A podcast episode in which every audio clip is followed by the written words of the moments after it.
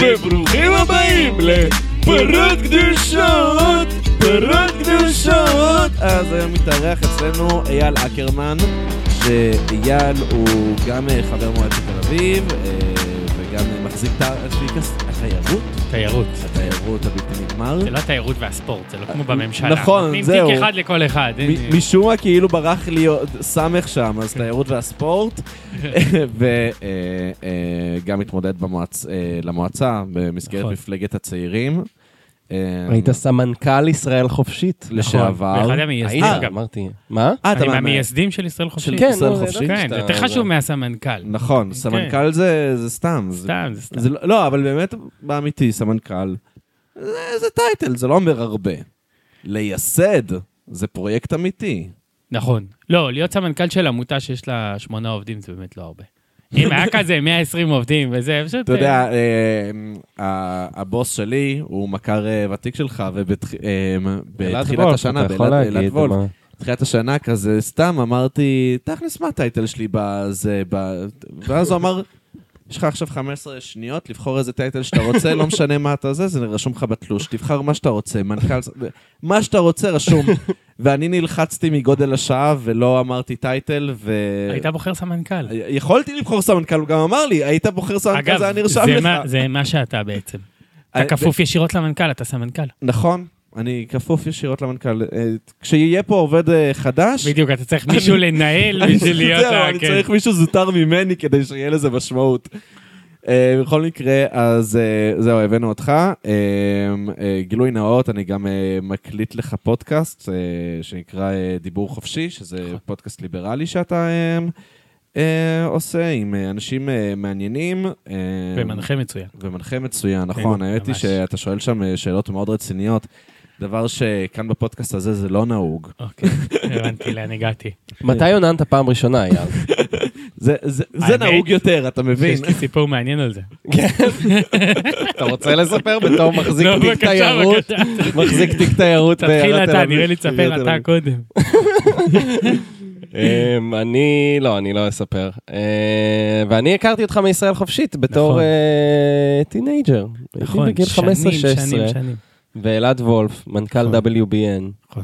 שזה אנחנו אגב מקליטים פה במשרדים נכון. של WBN. שעשינו אז פעילות על תחבורה ציבורית בשבת ברעננה, כפר סבא וכאלה, נכון? אז באת. נכון, הייתי, עשיתי, החתמתי לעצומות לתחבורה נכון, ציבורית בשבת. ואפילו הייתי ב... לא יודע אם אפשר לקרוא לזה מצעד הגאווה של רעננה. אני זוכר את המצעד הזה. אתה זוכר את? המצעד הזה? יש לי, אחת התמונות הראשונות שלי מהאינסטגרם זה משם. זה לא וואלה, היה בדיוק מצעד, זה היה כנס. כי- היה מפגש, מפגש גאווה- חמוד כזה. לא צעדו שם. לא צעדו. והמקים שלו היה אלעד וולף, סטרייט למשעי. כן, כן. לא יודע אם למישהי, אבל הוא סטרייט למדי. כן. אמ, אז אה, אתה חרדי לשעבר. דתי, דתי. לא, לשעבר. אתה לא. חרדל לשעבר? חרדל, לא, חרדל זה חרדי. חרדלי. מאיפה? מאפרת.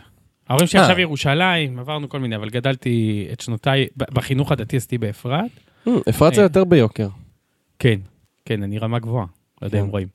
אבל לא, אנחנו רגע, חרדלים. למה אפרת זה יותר ביוקר? מה, נעלבת? מאיפה? לא, זה פשוט סוציו-אקונומי גבוה, משהו? לא, קדומים, אבל... לא, לפני זה מודיעין עילית, שזה ליד חשמונאים, נכון. לא, מודיעין עילית קודם כל זה רמה מאוד מאוד נמוכה. הכי נמוכה. הכי נמוכה שיש, חד משמעית. קדומים זה בסדר, אבל אפרת זה כזה, כי זה אנגלוסקסים, צרפתים, כן, זה רמה כן. יותר גבוהה, אה, זה הם עשירים. צר- הצרפתים גם הולכים לשם? כל העשירים הולכים לשם. לא, אנחנו אגב לא עשירים. יצא לי להדריך פשוט שם את הישיבה תיכונית. מה הכוונה להדריך? איפה? זה מדריך טיולים. אה. כן, כן. איזו כן. אחת? יש שם כמה? וואי, אני לא זוכר, יעקב נראה לי משהו. אבל זה נראה לי, אני סתם זורק יעקב, כי זה תמיד יעקב. שמואל אולי, נווה שמואל?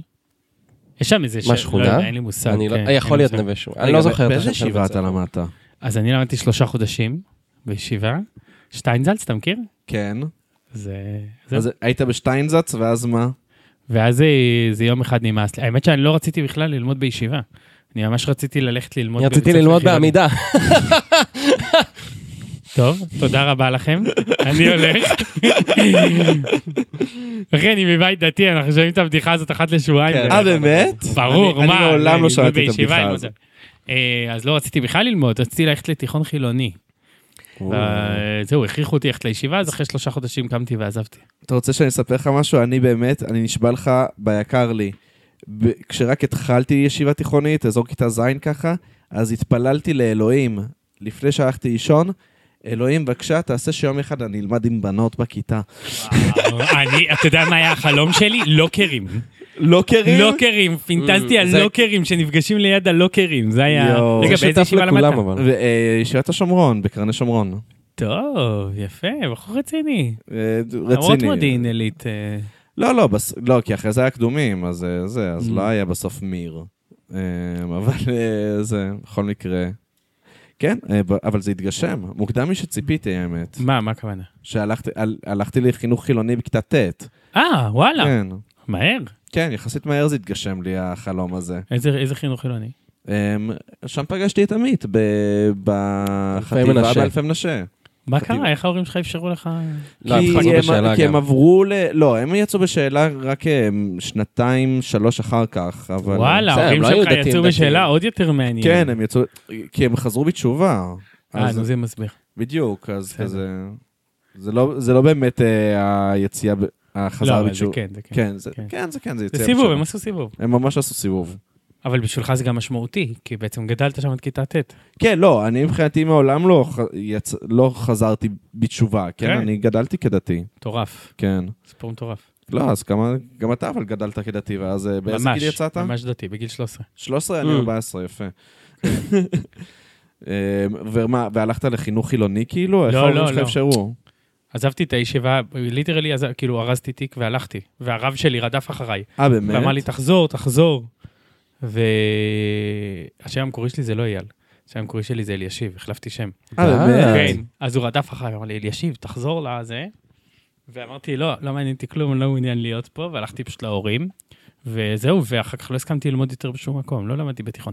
באמת? כן. מה, נשרת? נשרתי. די. אבל אתה בן. אדם מגה רציני יחסית לבן אדם שנשר. נכון, נכון, לא, היה לי גיל התבגרות מעפן, גם ההורים שלי הוציאו אותי מהבית וכאלה, לא אה, הייתי... באמת? כן, כן, אבל הי- היום אתה פוגש אותם בסינמטק, אז איך נכון. זה- לא, יפה אה. חזר- חזרנו לקשר בגיל מאוחר יותר, בתחילת שנות ה-20. אבל בגיל ההתבגרות היינו, ממש מכוסחים? כן, כמו ומה- ילדים חרדים. ומה עש- מה עשית באמת? מה, הלכת אה, להלל וכאלה? איפה היית? האמת שקודם כל פניתי להלל, והם לא מטפלים באנשים מתחת לגיל 18, אסור להם. אה, באמת? כן. אה, הייתי מלווה על ידי הרווחה, הייתי בכל מיני מוסדות לנוער. Mm. הייתי, אז אה, פרחו בשטחים, אתה צעיר, נכון? מכמה אתה? אני בן 28. כן, אתה לא מכיר, אני לא יודע אם אתה מכיר. היה באותה תקופה, זה היה רק התקופה שהתחילו להיות יוצאים בדתל"שים, עוד מהמם. לא היה כל כך. עוד לא המציאו את זה. עוד לא לא, המציאו אבל, את זה. אבל באמת, כאילו חרדים, חרדים שיצאו, יש אה, כמו זבל, אבל דתל"שים אה, בציבור הדתי, זה היה הרבה הרבה פחות נפוץ. לא היה, לא היה. אני כשגדלתי, ב... היה כזה ש... ש... שני חבר'ה שידענו שהם דתל"שים, הם היו מין דמויות ביישוב כזה. כן, בדרך כלל גם זהו, דמויות כן. שהן מפחידות, אבל כן. תכלס אין להם אמרו עליהם שהם סוחרי קוקאין וזונות, כמובן, וזה כמובן שכל סוחרי זה לא. נכון. כן. כמובן, זה- הם תמיד סוחרי סמים וזונות. כמובן. ו... ו... מה הייתי באמצע להגיד? אמ, שהיו רק שני דתל"שים אצלכם אה, כן, ביישוב. אז לא היו הרבה, אז פרחו אז, התחילו, התחילה התופעה, ואז התחילו לפרוח אה, חוות, הרבה מנוער הגבעות באותה תקופה, זה היה פשוט חוות בשטחים, שחסות הנוער הקימה, כן, חוות לשיקום אליה, כאילו. בדיוק. אז זה היה כאילו שיקום, בסוף זה היה להקים התנחלויות. כן, חד משמעית. כן, אז שם הייתי, ב... לא, לא כל הזמן, אבל חלק מהזמן. זהו, אז האמת היא שבקדומים היה לך אה, גם כאילו מין אה, תיכון אה, שהוא כאילו לנוער נושר יח... זה, שזה גם היה מין אה, תיכון אה, עם אה, חוות טיפוליות וכאלה, ו- וכאלה, אבל זה לא היה בגבעות, זה לא היה להקים מאחזים, אלא זה היה בתוך היישוב עצמו.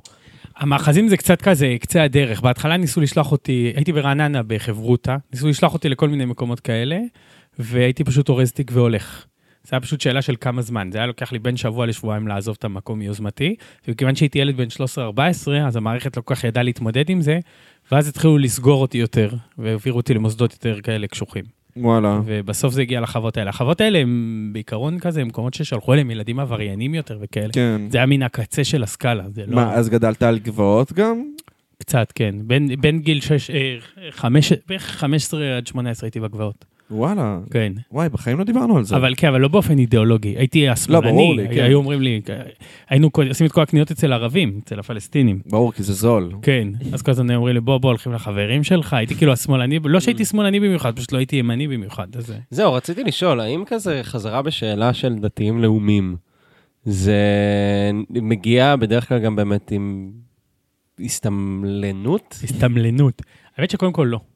זה ממש, כאילו הפער, חרדים שיוצאים בשאלה, כאילו בדרך כלל הופכים יחסית להיות שמאלנים, זה בגלל שהם באים מבתים בדרך כלל לא מאוד ציונים anyway, אז הם מוצאים את עצמם יותר בקלות במרחבים שמאלנים. דתל"שים באופן מובהק נשארים ימנים גם כשהם יוצאים בשאלה.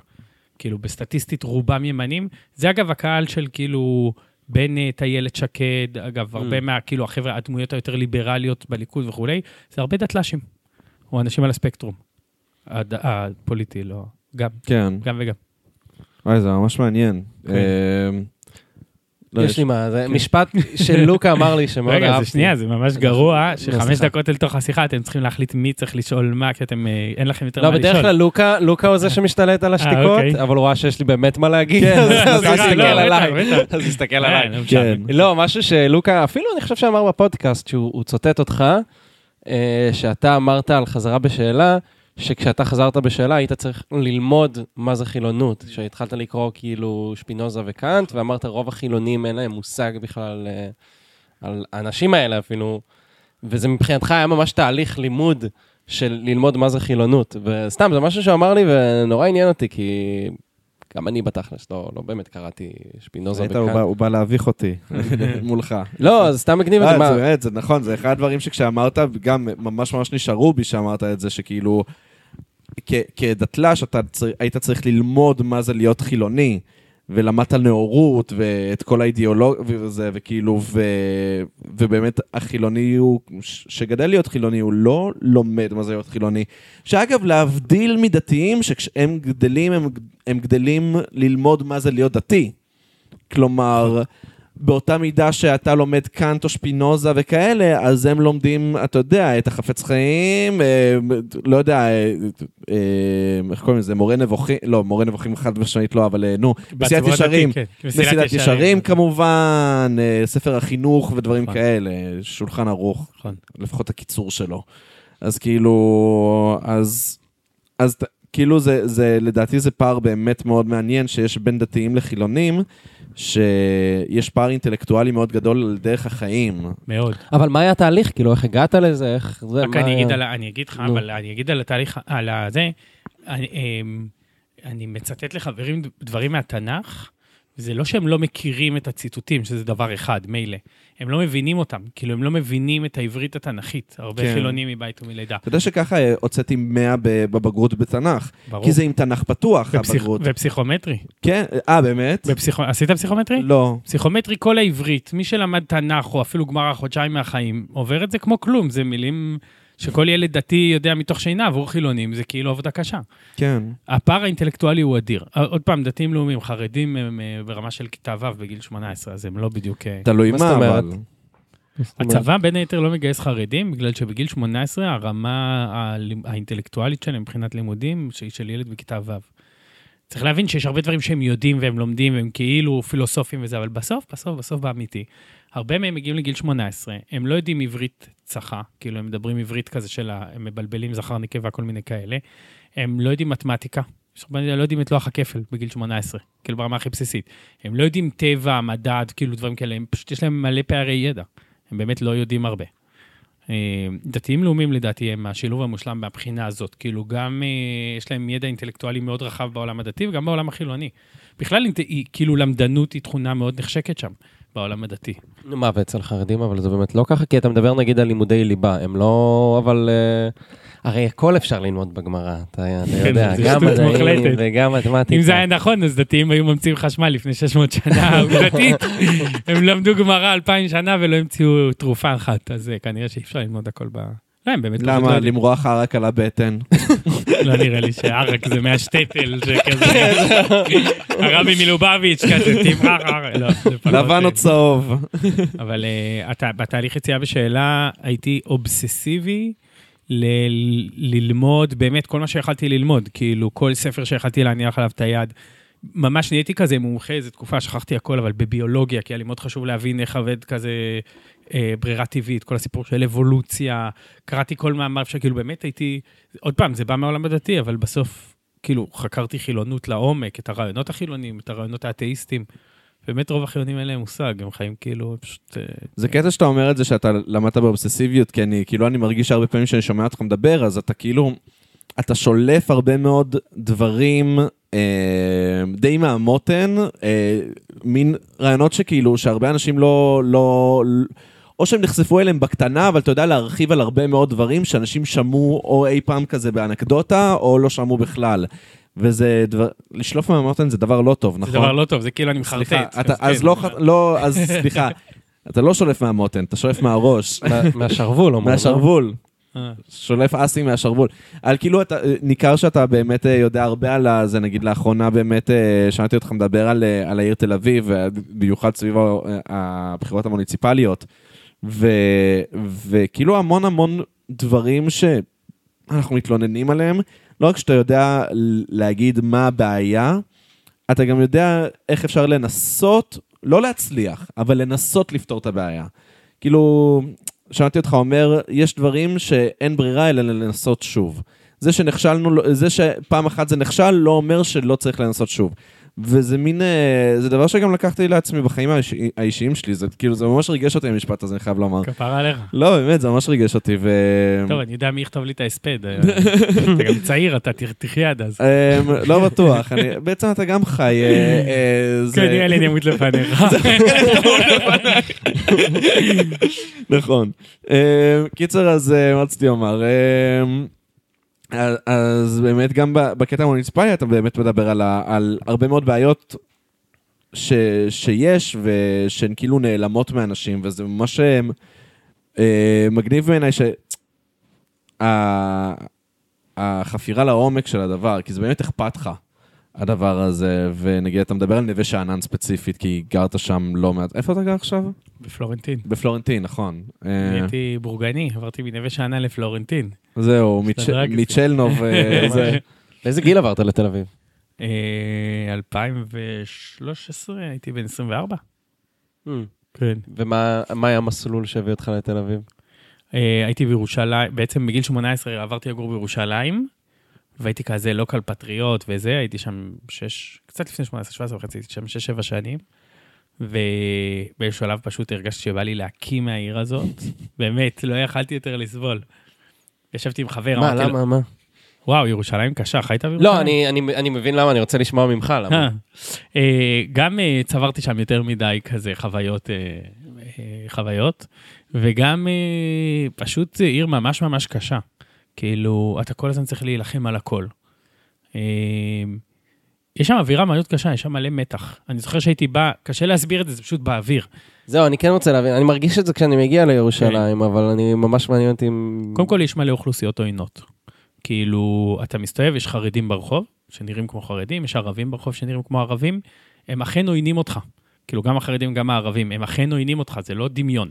כאילו, החרדים נלחמנו בהם שנים, אה, כזה סתם, אתה יודע, הם היו באים, יורקים עלינו כשהיינו יושבים בברים בשישי, בשישי בצהריים. באמת? זה באמת כן, אה, קורה? כן, כן, חד משמעית. היה יש עד היום, אני לא יודע עד היום, עד היום, יש סיירת אה, חרדים קיצוניים כזאת שמסתובבת שבת בצהריים ברחבי מרכז העיר.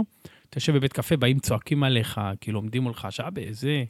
אה, חטפתי, אתה יודע, בקבוקים לראש וכל מיני הפגנות של חרדים וכאלה. אז באמת מאוד מאוד עוין. והערבים לא צריך אה, לפרט, גם עוין. אתה יודע, יש הרבה פיגועים שם, זה מקום מלחיץ, זה ענק, זה אפור. כאילו, יש פחות שמש, כי זה מאוד הררי, אז כאילו, השמש פחות מגיעה. לא יודע, הכל מנוכר, זאת גם באמת עיר ענקית. כאילו, היא הכי גדולה בישראל, לא? הכי גדולה בישראל, כן. היא עצומה. זה ו- 850 אלף תושבים? מיליון, מיליון תושבים כבר. מיליון. טוב, אה, גם שאלה, השאלה היא כזה תמיד מה סופרים, עם, עם הכרך או בלי הכרך, או... לא, לא, יש בערך 900, לדעתי בין 900 אלף למיליון. יכול להיות שאני טועה, אני לא... אצלנו, היינו אומרים מיליון לפני 15 שנה, אז Mm. כנראה ש... אבל אה, זו עיר קשה מאוד, עיר קשה מאוד, טעונה מאוד. יש לה גם באמת היסטוריה, יש עליה עול, כאילו, היא לא... חשבתי על זה פעם, שכשאתה מנהל, כאילו, כשאתה ראש עיר בתל אביב, אתה צריך להמציא דברים, כשאתה ראש עיר בירושלים, אתה צריך לנהל אותם, זה ממש שונה. כאילו, אתה מקבל עיר בת 5,000 שנה, על כל המורכבויות של זה, ואתה צריך להתנהל עם זה, זה מה יש. אתה פותח ברים בתל אביב, זה האסנס של תל אביב, נכון? אתה יושב בבר בתל אביב, זה תל אביב. ברים בירושלים זה ניסוי חברתי. כשאתה רוצה לבדוק האם בן אדם חילוני מערבי יכול לשבת לשתות בזה. לא, זה עיר שהיא לא... אין, זה עיר, והתיירות שלה היא תיירות דתית. זאת עיר מורכבת לאדם חילוני, צעיר, שמה שמעניין אותו בסוף, כאילו, זה לעשות סקס ול, ולשתות אלכוהול, כאילו, זה היה... זה חיים מורכבים שם. אני ממש הרגשתי שאני נחנק. והייתי בא לתל אביב סתם לביקורים, והייתי מרגיש שכאילו נפתחות לי הריאות ואני נושם, זה ממש הייתה התחושה שלי. הייתי יורד בתל אביב, הייתי מרגיש שאני מתחיל לנשום. אמרתי, אני לא, די. אז איך הגעת באמת לירושלים? הרי חזרת בשאלה בגיל די צעיר, מה, מה הביא אותך לירושלים, מה חיפשת? קודם כל, ירושלים היה רפרנס, לא הכרתי שום דבר אחר. כאילו, גדלתי כזה בין... היינו קצת בצרפת כשהייתי ילד, ואז הגענו לפה, אבל גר, גרנו בירושלים, אחר כך באפרת, אחר כך ההורים שלי חזרו לירושלים. כל התקופה של גיל ההתבגרות מין הסתובבתי בכל הארץ, במוסדות, אבל בסוף זה היה העיר היחידה שהכרתי. הייתי כיכריסט. אתם מכירים? יצא לך להכיר יושבים המושג? בכיכר חתולות? בכיכר? ציון, זה היה זה. זה. אז זה היה, זה היה הבנצ'מרק, זה לא הכרתי שום דבר אחר, זה היה לי ברור שאני חוזר לירושלים. גם רציתי ללמוד באוניברסיטה העברית, כי זה היה כזה... למדת בסוף באוניברסיטה העברית? למדתי בסוף באוניברסיטה העברית, כן. וואלה. ו... מה למדת? היסטוריה. וואלה. אה, באמת? כן, כששואלים אותי למה, אני אומר שאני אוהב למלצר. כן. אה, זהו, אז זה היה, אז חזרתי לירושלים, הייתי ממש ירושלמי, היה לי דחוף להיות ירושלמי, בדיעבד זה מצחיק.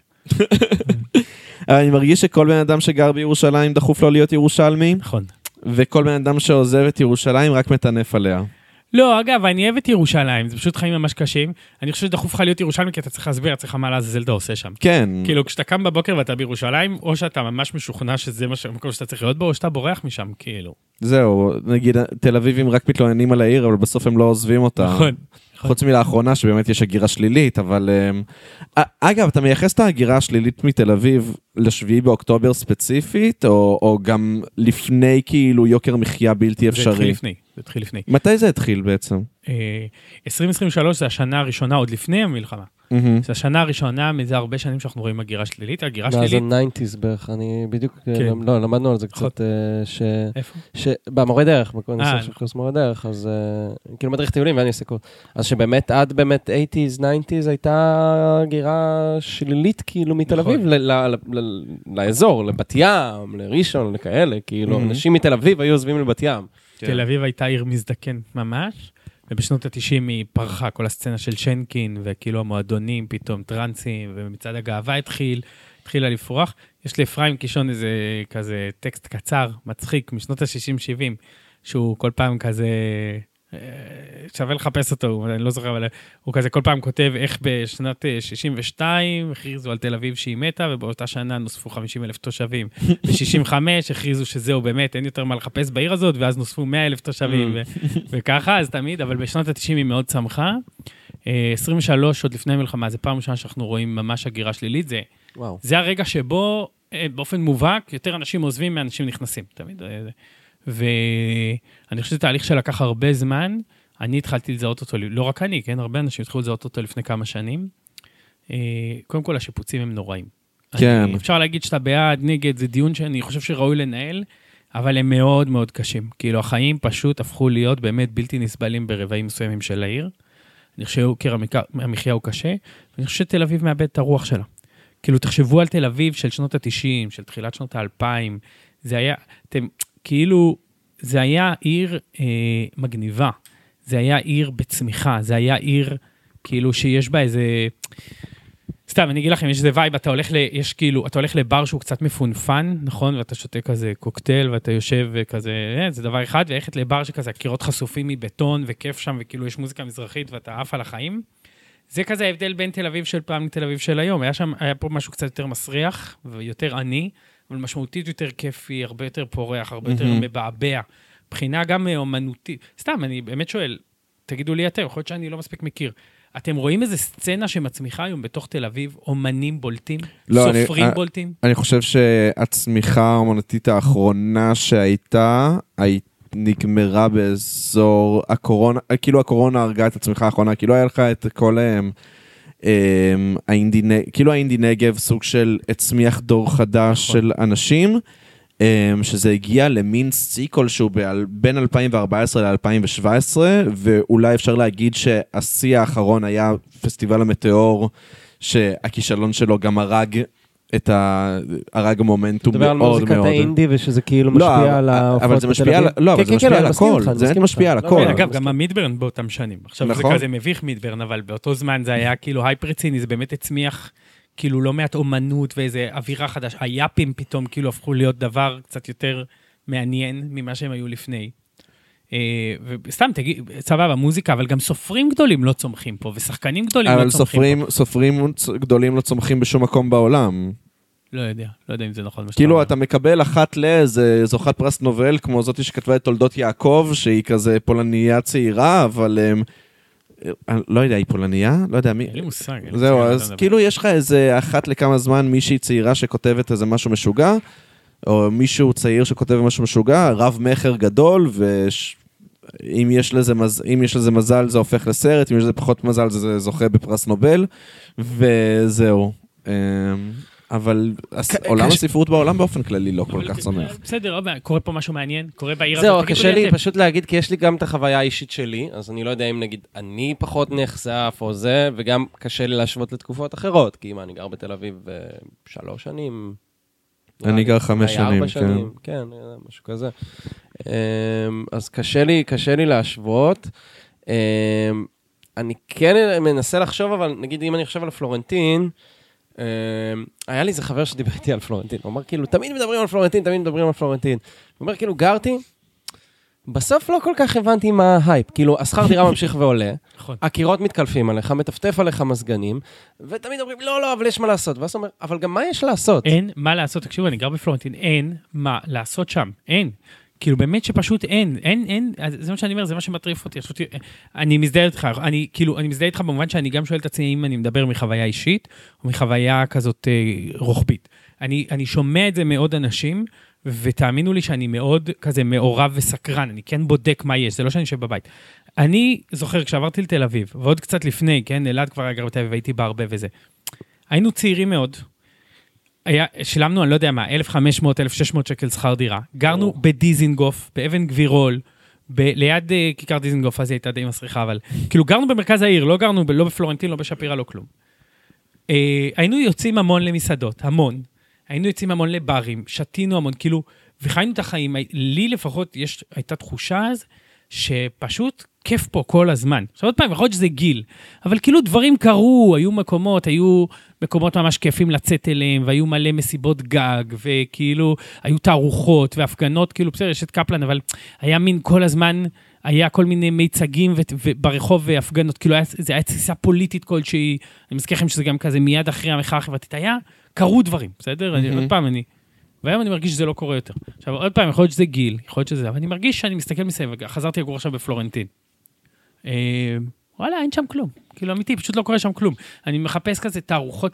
פעם אני והאקסיט שלי ב-2015 היינו פשוט מסתובבים בפתיחות של תערוכות בתל אביב. זה היה זה, אנחנו לא אומנים, לא כלום, היינו מסתובבים, באים, שותים קצת יין, מסתכלים על התמונות, הולכים, או על המיצגים. יש שזה מגניב. זה ממש בילוי מגניב, זה מגניב. אחלה חוויה. והיום, היה אז בכלל, היה את כזה, היה איזה אתר שהיה נותן את כל הפתיחות של התערוכות. אין היום. כאילו, אני לא מרגיש שיש. היינו הולכים לכל מיני הצגות פרינג'. היום, אה, אני רואה אחת, יצא לי אולי להיות בשתי הצגות פרינג' מעניינות בשלוש שנים האחרונות. ברים, סצנת חיי לילה בתל אביב, לדעתי, מהחוויה האישית שלי, קרסה לחלוטין. קרסה לחלוטין. אין פה כלום. הברים?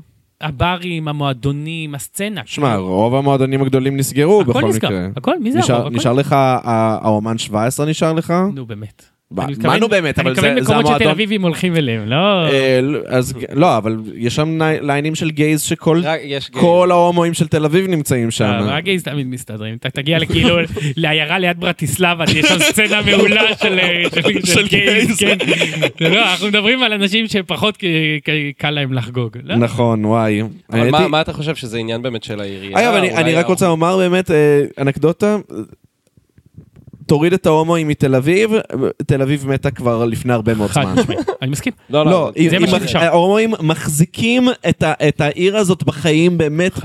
טיעון מעניין. ב- באמת, אה, by a string, כאילו, by a fucking string. מצד שני, הלסביות מאזנות אותם. זה נכון. אז יכול להיות ש... זה דבר נכון. סתם. לא, לא, אני יודע שאתה אומר בדיחה, אני מאמין בזה במאה אחוז. אה, לא, אבל אני שואל כאילו, האם זה באמת, אם ה... אתה- הרי בעירייה, תפרק לי את זה, זה עניין של העירייה, זה עניין שהאוכלוסייה משתנה, זה מה, יוקר מחיה, מה מה גורם? קודם כל, הכל כרוך בהכל, כן? כאילו האוכלוסייה משתנה, וזה קשור לעירייה ולאופן שבו היא מגיבה לזה, ויוקר המחיה קשור לעירייה ולאופן שבו היא מגיבה לזה, וגם לממשלה וגם לחברה הישראלית בכלל, זה קשור להרבה דברים. אני חושב שלעירייה יש אחריות מאוד מאוד, ישב בקורונה, ניסיתי להקים, כאילו מיד בתחילת הקורונה כל עסקי הלילה קרסו. אז uh, עלה לי רעיון שנקים קרן, uh, קרן חיי הלילה של תל אביב. נגייס כספים מכל מיני, גם אפילו מספונסרים, כן? כל מיני קרלסברג וכאלה.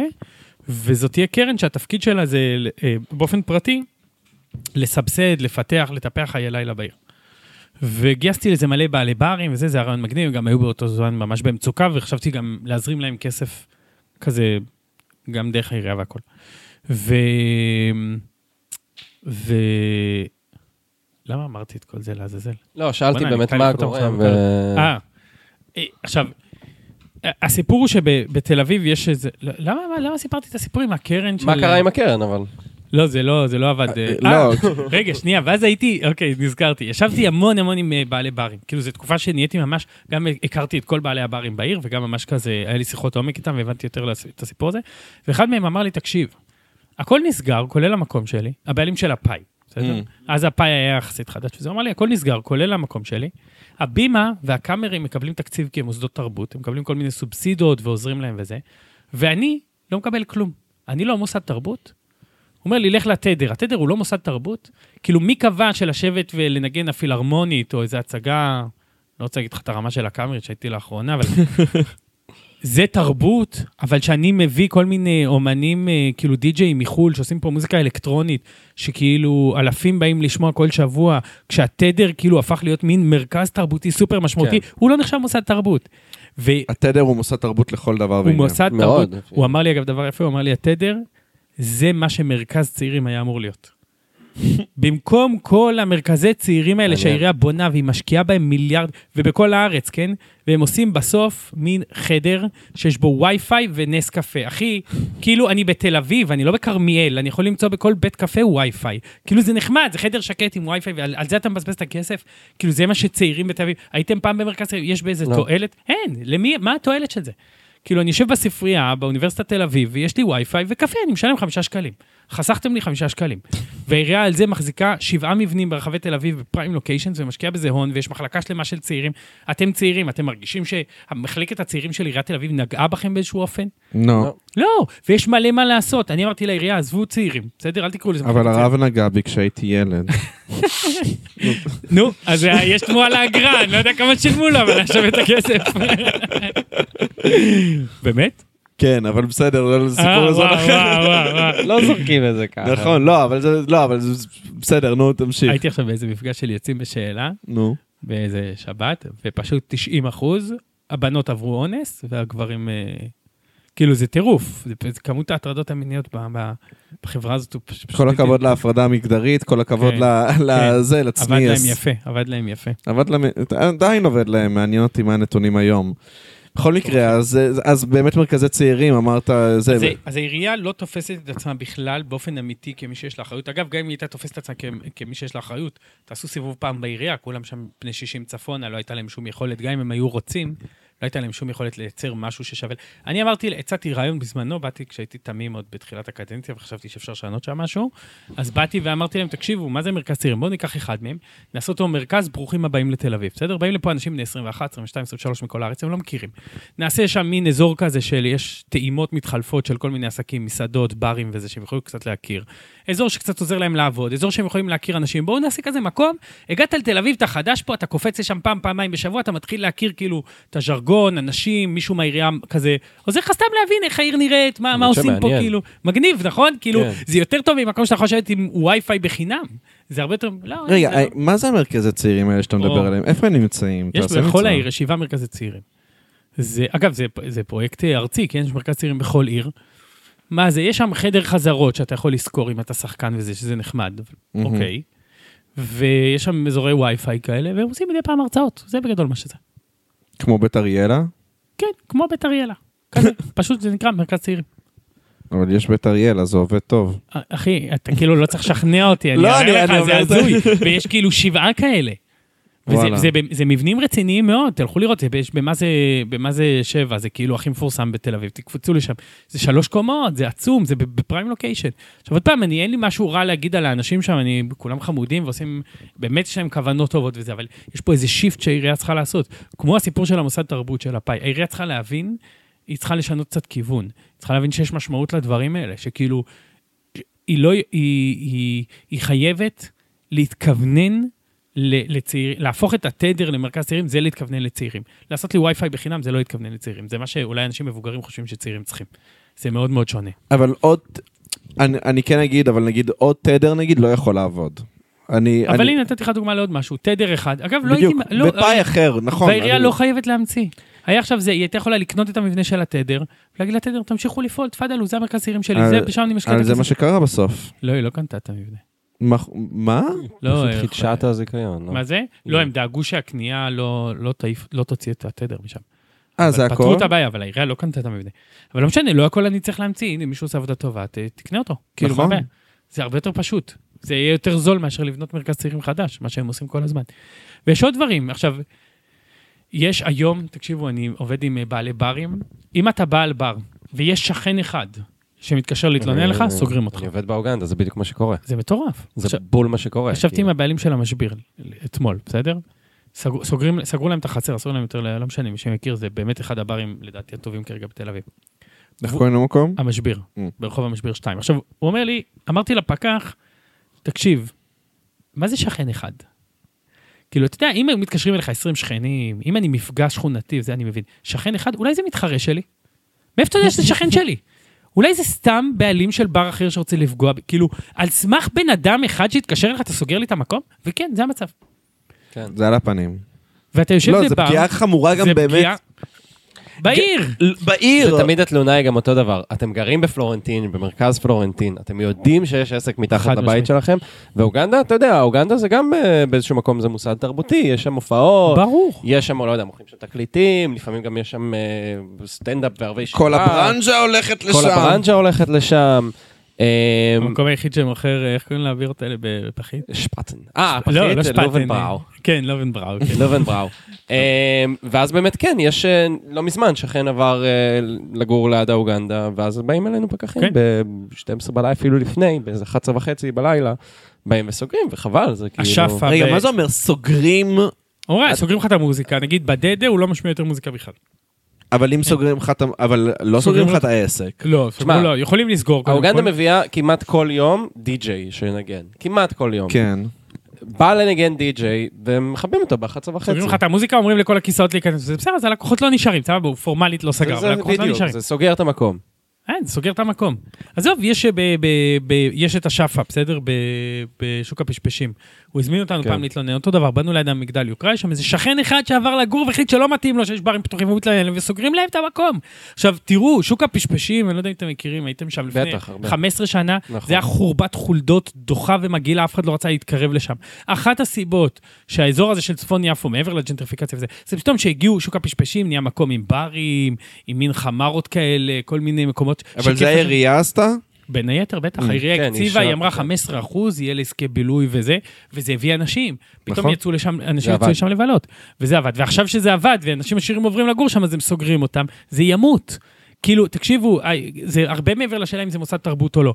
מקומות שאפשר לישון בהם בשקט בלילה, זה כל ישראל שאיננה פלורנטין. כל עיר בישראל. תפתחו את המפה של ישראל, בכל מקום שתשימו עליו אצבע, שהוא לא פלורנטין, מרכז העיר תל אביב, אפשר לישון בשקט בלילה, אין ברים, אין, אין רעש. מקסימום יש כמה ילדים פרחחים, אפשר לקרוא לפיקוח שיעיף אותם.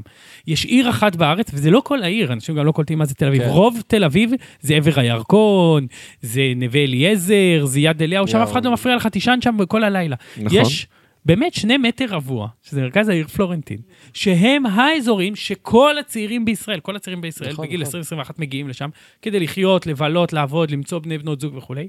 ו- ובא איזה פקח, תסלחו לי, כן, וסוגר אותו כי איזה שכן, תעוף מפה, שכן. קח את עצמך, לך תגור, אפילו לא, אל תעזוב את העיר, לך תגור ב- בצפון הישן. חצי קילומטר. תגור ביהודה מכבי, כן. אין, שקט, אין, אין, כן. אין כל, ב, כלום. לא, אתה צריך לגור ב... היה, היה בית קפה, אני נגנב מזה, זה היה ממש, לא בית קפה, היה בר, קפה בגלריה ברחוב וולפסון, בפלורנטין. בחורה מקסימה, היא פתחה בתוך הגלריה של אבא שלה מין בר, הם היו מוכרים בירה ב-15 שקל, והיו עושים הופעות ג'אז חיות כל ערב. וואו. זה היה חוויה מדהימה, היית בא ופשוט אנשים היו יושבים, זה היה אווירה, אמרתי, זאת תל אביב. כאילו, זה היה עכשיו, זה היה 2019, הייתי יושב שם, הייתי אומר, בואנה, זה, בשביל זה באתי לפה. זה אווירה, אתה יודע, אנשים מתכנסים, ויושבים כזה על הרצפה בחוץ, ומקשיבים לג'אז חי, וכאילו שותים בירה ב-15 שקל, זה- זה תל אביב, בשביל זה באנו לתל אביב. והעירייה סגרה אותם כי אין להם היתר לנגן חי, ואיזה שכנה... ברחוב וולפסון, פינת זבולון, שוק לוינסקי, כאילו, מוכרים שם חולדות ב- לפי קילו, אבל, אבל, לא, אבל מפריע לה שמישהו מנגן ג'אז ב-10 בערב. בערב. אז עיריית תל אביב לא מבינה מה זה תל אביב, יש לה דמיון אחר לגמרי של מה תל אביב צריכה להיות. זה אנשים בני 70, בסדר? כולם, שמדמיינים פה עיר גנים, שיש פארקים שאימהות יכולות ללכת עם הילד שלהם ולשתות קפה באיזה עגלת קפה חמודה כזה של הכל דק. נכון? ומדרכות רחבות, ואנשים יגורו בכל מיני בניינים מהונדסים כאלה שנראים קופי פסט כאלה ענקיים, ויהיה שקט נורא בלילה, ויהיה חמוד, ואף אחד לא יגור פה. כי זה באמת פשוט לא מעניין, את החיים האלה שהם מציעים, אפשר לחיות בקלות, בזה הרגע בהרצליה. אני לא צריך לבוא לתל אביב בשביל זה. או אפילו בתל אביב, ביד אליהו. חד משמעית. ברמת אביב, בכל מקום. כן. אבל הם מתעקשים, אני לא חושב שהם מתעקשים, אני לא חושב שזה רוע, אני חושב שזה באמת חוסר הבנה. זה אנשים שפעם אחרונה שהם יצאו לבר, זה היה בשנקין, בשנות ה-90. הם פשוט לא מבינים. אומרים, טוב, אנשים חיים וזה, תראו את רחוב הארבעה פה ליד, הוא, הוא נגמר, זה רחוב שהיה מלא בברים, מלא בחיי לילה. בנו את גינדי, נגמר. נכון. נגמר, נכון. מת. נכון! כן. fuck, לא חשבתי על זה. ארבעה, אני זוכר אותו כבר... אני. דווקא לא זוכר שהייתי... מה, את החתול. והכלב, את הדאנג'ן, היה שם כל מיני, היה רחוב כאילו, הוא היה רחוב מגעיל, אבל לא היה אחלה רחוב, גם אלנבי היה רחוב מגעיל, כן. אחלה רחוב לצאת בו, רחובות שיוצאים בהם, רחובות מגעילים. נכון, באמת. הוא. והעירייה צריכה להבין שהיא צריכה לתעדף את המגעיל והכיף על פני המסודר, נקי, מצוחצח עם הורים וילדים קטנים, כי זה יגמור את תל אביב. כי מצוחצח ונקי להורים עם ילדים קטנים יש בלי סוף. תל אביב יש רק אחת. כאילו, המגעיל ומגניב יצאת אליו יש רק אחד. תגמור את זה, אין לך יותר תל אביב. היי, אז... כיף להקשיב לך, יאללה. כן, אני לא, אבל. באמת יש לך passion, זה גם למה אני מעריך את זה ש... זה גם למה אני מעריך באמת את, אה, את זה שאתה רץ ל, לעירייה, כי באמת, אה, כאילו, בפעם נוספת, כי תכלס ששמעתי שאתה, שאתה מתעקש לרוץ, אמרתי, מה, לא- למה? מה, מה יש לו? מה, למה הוא צריך את הכאב ראש הזה? אני באמת, ואני, וזה דבר אמיתי, אני לא... זה, אני, אני, במידה מסוימת אני לא, אני לא מבין למה אנשים רוצים לרוץ למוניציפלי, ואז כאילו, ואז, אה, ואז שמעתי אותך מדבר, והייתי כזה, אני צריך בן אדם כזה במוניציפלי שלי, כן? אני צריך... מזל עליך. שיש אנשים ש, ש, שזה מעניין אותם יותר ממני, אה, להיות אה, ברי השפעה במקומות האלה, כי אני, אין לי עניין להיות בר השפעה רגע, במקומות עכשיו, איך זה האלה. באמת מבחינת באמת. להזיז דברים מתוך העירייה? נגיד, אתה תיק תיירות. מה מה אתה יכול לעשות? איך זה, איך זה, מה מעט כרוך? מאוד. מישהו. שלא מכיר בכלל את הבירוקרטיה, המנגנונים של העירייה, מה... היתרון הכי גדול בלהיות חבר מועצה, זה שאתה נמצא בתוך המערכת. כאילו, אני מכיר טוב מאוד את האנשים, את ה, איך הדברים עובדים. אין לי המון כוח, זה לא שאני יכול להזיז דברים, אפילו קשה, קשה לי לחוקק, בעיקרון זה תפקיד, אני מחוקק עירוני, כן? קשה לחוקק, זה לא... אבל אני, אני יודע על איזה דלת לדפוק. ואם תשאל אותי אם יש איזה בעיה שאתה צריך לפתור, אני אגיד לך למי להרים טלפון ומה להגיד לו. זה קודם כל היתרון הכי גדול. כאילו, בחמש שנים האחרונות אני יושב בעירייה, בקומה 11, ואני מכיר את כולם. וזה יתרון גדול. העירייה, כמו בכל מרחב אחר, וזה גם כפעם ראשונה שאני כאילו נבחר ציבור, אני יכול להגיד לך שפתאום אני מבין שככה זה עובד גם בכנסת, בממשלה, בכלל, באו"ם, בכל מקום. הכל זה כוח פוליטי, זה leverage. ככל שאתה יותר חזק פוליטית, אתה יכול להזיז יותר דברים. אין שום דבר פורמלי. כאילו, הסמכויות הפורמליות שלי לא שוות כלום. כלום. ראש העיר בשנייה כאילו עוצר כל דבר שאני רוצה לעשות ומקדם מה שהוא רוצה. בשנייה, זה לא מעניין אותו כלום. אני לא שווה כלום מבחינה פורמלית. הדבר היחיד ששווה משהו זה אם אני אדע למנף כוח פוליטי שיש לי, לעשות, אתה יודע, להפעיל לחץ איפה שצריך להפעיל לחץ, לשחרר חבל איפה שצריך להשאיר, לשחרר חבל. זה מקצוע, זה עבודה, זה צריך לעשות פוליטיקה. ו... וזה לצערי לקח לי הרבה זמן להבין. אני באתי מאוד תמים, כאילו בשלוש שנים הראשונות, מין, באתי לעשות את העבודה שלי. ואז גיליתי שאני כאילו לא משנה מה אני עושה, הכל נגמר בכלום. אז היית אומר שצריך אה, לא להצביע לראש- לרשימה של ראש העיר? לרשימה של ראש העיר בטח שלא, צריך להצביע למפלגת הצעירים. לא, בסדר, אבל מעבר לזה שצריך להצביע למפלגת הצעירים, שאתה אומר כי אתה מתמודד בסופו של דבר, אבל כאילו, אני, אני שואל באמת ברצינות, כאילו, אה, כאזרח מודאג ולא רק כבעל Mhm. פודקאסט, אה, האם באמת צריך לפצל את הפתק שלך כשאתה מצביע ל, ל, למוניציפלי? חד משמעית. קודם כל חשוב להגיד למאזינים שמצביעים בשני פתקים, כן. כן? מצביעים כן. לראש עיר. ולרשימה. זהו, בדיוק, מפלגה. על הרשימה. אז אז באמת כאילו, ל- אם אתה אומר שהראש עיר גם ככה יכול להשתמש בסמכויות של האחושרמוטה, אז כאילו... ראש עיר, אני, אוקיי. ראש עיר בעירייה, בכל עירייה, הוא קיסר. הוא קיסר, בסדר? אנשים לא מבינים, אין לאף אחד בעיר הזאת, או בכל עיר, שום כוח מלבד לראש העיר. וואלה. ככה המערכת בנויה.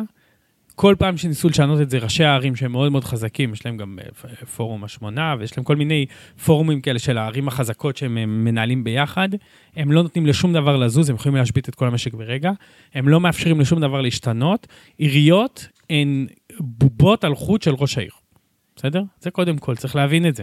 זה המצב. כל השאר הוא, בגדול, מה שראש העיר רוצה יקרה, מה שהוא לא רוצה לא יקרה. יש יוצא דופן, נגיד בירושלים זה טיפה יוצא דופן, ברגע שיש משחק פוליטי יותר אגרסיבי. ברגע שיש אופוזיציה, קואליציה, בטבריה הפילו ראש עיר. כאילו, יש את היכולת, אבל זה לא קורה הרבה. שימו לב שבכל הערים כולם יושבים בקואליציה, זה לא סתם. זה לא בגלל שיש שם אה. יופי ואחדות, זה בגלל שאין כל כך דמוקרטיה בעצם, למרות שזה נראה. ואז אז, אז אני חושב, לא משנה באיזו עיר אתם גרים, ועל אחת כמה וכמה בתל אביב, תפצלו את הכל. בחיים, בחיים, בחיים אל תיתנו לראש העיר את המועצה. המנגנון היחיד, אגב, השנה עסקנו כל כך הרבה, בשנה שעברה, עסקנו בהפרדת רשויות ובאיזונים ובלמים.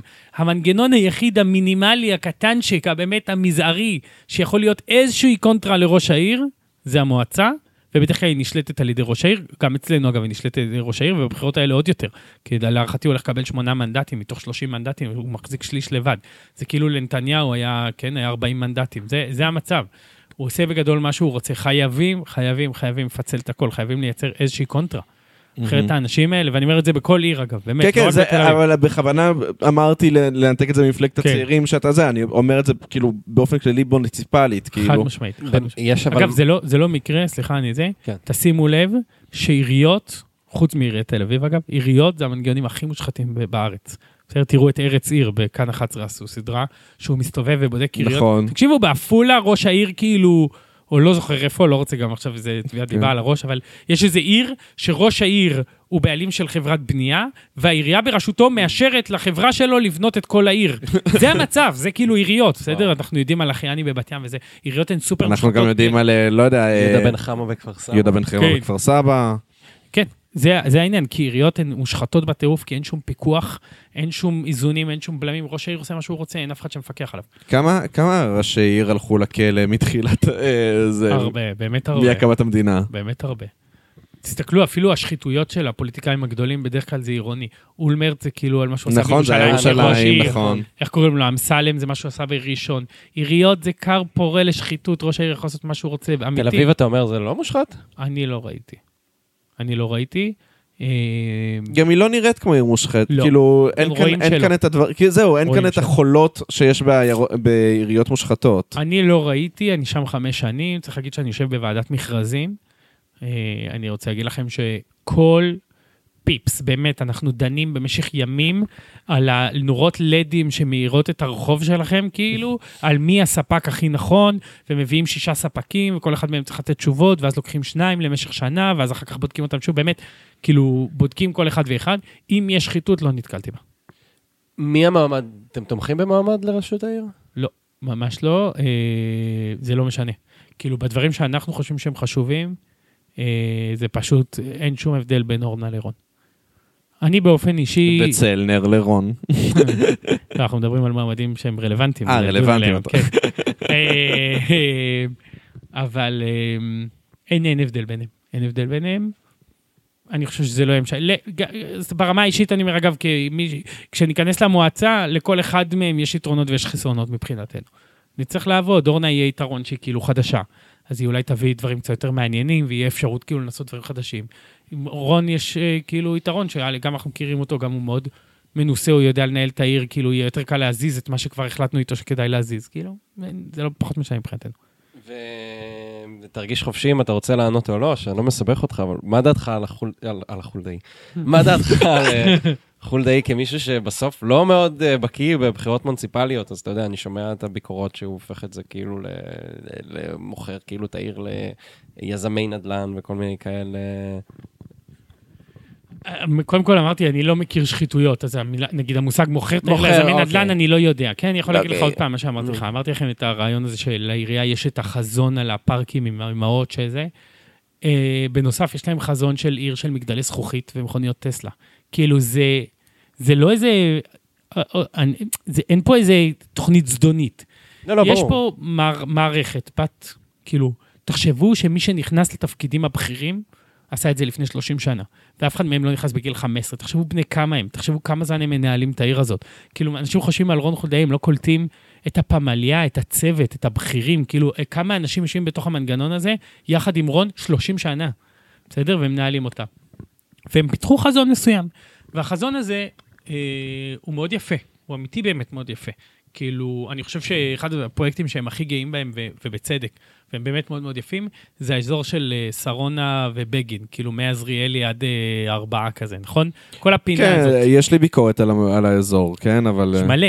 כן. אבל תסתכלו איך נראה הרחוב שם, איזה יפה הוא, איזה שיפוץ נכון. יפה, ומגדלי שרונה, ואז אתה נכנס, ויש את שרונה עם השיפוץ והשוק אוכל שלו. זה החזון. זה, חזון נורא בעיניי, אם זה אתה שואל אותי. תל אביב של עיריית תל אביב. כך תל אביב, כל תל אביב אמורה להיראות. עכשיו, אין ספק שמדובר באזור יפה ונעים להליכה. האם אני רוצה נכשל, לא? לשלם 12,000 שקל כדי לגור בדירת שני חדרים באזור כזה? לא. זה לא רק זה, גם בסופו של דבר, לא יודע, המקום הזה לא, לא ממש... לא ממש פונקציונלי ל, לתושב. אני לא ממש יודע, אבל אני סתם שמעתי דיבור שהמקום הזה לא מצליח כל כך. הוא לא-. זה לא, אני לא רגע נכנס... הספידו את לא- המקום הזה לא, המון. פעמים במלא כן. כתבות. קראתי אה, לפחות שלוש כתבות שאמרו כמה המקום הזה חרא. אה, ואני הסכמתי עם כל דבר, אמנם לא מהסיבות שנמנו בכתבות, אבל... אבל אה, אלא פשוט כי ה vibe, אה, אה, הם הורגים לי את ה vibe, או מתחם. התחנה, מתחם התחנה זה דוגמה מתחם. התחנה באמת מת, אבל זה באמת אזורים כאלה, פארקים, שקטים, מסעדות יחסית יקרות, הרבה כאלה כשרות, פחות מעניינות וזה, מגדלי זכוכית, מבנה יוקרה ושבילי אופניים. וזה נחמד! זה לא שזה לא נחמד, אני נהנה לטייל בזה, הייתי מאוד שמח אם ברצלונה הייתה נראית ככה, הייתי טס פעם בשנה לטייל שם. אבל איפה שאני גר, אני רוצה שיהיה כיף, שיהיה בהישג ידי, שאני אוכל לחיות שם, שיהיה מרחבים משותפים שהם לא בכסף דווקא, בסדר? והם לא לאימהות עם עגלות, שאפשר להיפגש בהם, כאילו, אני בא גם, אני מחפש בת זוג, כאילו, בין, סתם, זה, זה דברים שהם באמת, הם חשובים, הם לא דברים קטנים. אנשים באים לתל אביב בין היתר כדי למצוא ביניהם בנות זוג, זה ממש חשוב שיהיה מרחבים קהילתיים, מה נגיד, מה יש לך בראשך? איזה מרחב קהילתי כזה? יש, לפגוש בנות... כיכרות. כי אני מכיר טינדר למשל כמרחב קהילתי. כן. פארק. טינדר. פארק טינדר, אני. מכיר את אה, שדרת אוקיי קיופיד. אה, יש את האזור של הלסביות של אה, במבל, אבל חוץ מזה, תראו, יש... החוף הים, נכון, הוא מרחב מאוד מאוד קהילתי. נכון. זה לא במקרה, יש שם איזושהי אטרקציה. אגב, סתם חוף הים, תשימו לב פעם, זה מטריף אותי, כמה שלטים יש שם. תסתובבו על הטיילת, תראו כמה שלטים העירייה שמה על חוף הים. זה כאילו טבע, תשחררו. יש שם שלט על צונאמי, שלט על בקבוקי זכוכית, שלט בערבית, שלט ברוסית, שלט על לא ללכלך, שלט על מתי מותר נכון. להיכנס, שלט, די! יש חול וים, זה מה שאני צריך, אני לא צריך גם שהם ימשטרו אותי, אבל סתם, זה לא קשור, זה דבר שמחליף אותי. אבל, אה, אבל זה אזור מקסים, יש אה, את, אה, כאילו, למה הוא אזור מקסים אגב? כי אנשים באים, שותים בירה, יושבים, יכולים להזמין קוקטייל, יושבים על החוף, יש אטרקציה, יש עוד אנשים יפים צעירים, מתפתח שם כאילו ספורט וכאלה, מרחבים יותר כאלה, כשעושים אזורים שיש בהם נגיד, דווקא עם כל הפיקוח וזה, אני חייב להגיד שלמחירים עשו עבודה יפה. נכון, ממש. אני חושב שרצועת החוף של תל אביב לא רק מעולה, היא גם הולכת להיות יותר מעולה. כאילו, יש כל, כל מיני תוכניות שמפרידות אותה לאזורי עניין וזה, זה הולך להיות מדהים. אני לא, העירייה עושה הרבה? עבודה טובה. איזה אה, עניין, מה הכוונה? כאילו, שזה יהיה לפי, לפי האזור שזה נמצא בו, אז יהיה שם, אה, כאילו, יהיה איזה theme, לא, לא יודע בדיוק איך... אה, אגב, זה כבר קצת ככה, כן. חוף הנסיכות וחוף הדברים. חוף הספיידרמן. ספיידרמן וצבי הנינג'ה. אה, אבל סתם, תחשוב על פארקים של סקייטרים, תחשוב על... מה, רוצים לעשות שם Venice Beach? מה זה? מה, כמו בלוס אנג'לס? לא, לא, אני אומר מה היה צריך לעשות, לא מה הולך להיות בחוף. אה, אוקיי. אה, אבל כל אזור, אגב, שתיתן כאילו לבר להיפתח בו, לעגלת קפה. רון חולדאי ממש מסרב בנחרצות במשך 15 שנה לפתוח עגלות קפה. כן? תפתח עגלות קפה בכל מיני מקומות. זה משנה בבת אחת את כל הצביון של המקום. אתה בא לאיזה כיכר. ת- סתם, אגב, כיכר דיזנגוף זה דוגמה מעולה לאזור כזה. נכון. כי זה מוקף בעסקים, כי, אפשר, כי ממש כיף לשבת שם, כי זה יפה. אני לא אוהב את כיכר דיזנגוף. אה. אנשים, אה, אנשים שהם לא בסגנוני הולכים כן. לשבת שם. כן, נכון, זה סגנון מאוד ספציפי. זה, זה אנשים שיש להם כסף מהבית, אנשים שההורים אה, עוזרים להם לשלם את השכר כן. לימוד בבינתחומי. נכון.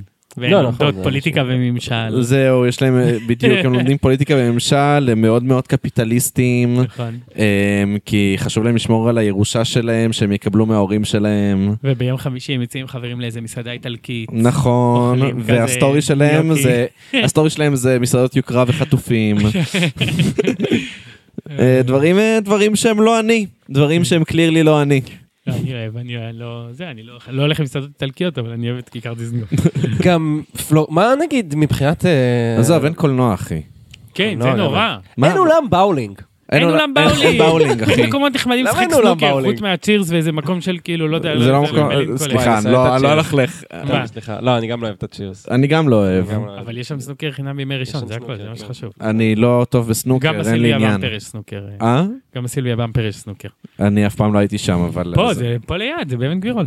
בסדר, אתה יודע כמה דברים יש באבן גבירול שאני לא הולך אליהם? זה בר חמוד. אני אעשה פה נאום על כמה חיי לילה מתרסקים, אל תהרוס לי, אל תגיד, יש מלא דברים באבן גבירול. אין הרבה דברים, הסילביה במפר. יש את הסיליה במפר, נכון. והגוגי פתח עכשיו. אה, הוא באמת? הוא באבן פתח פה?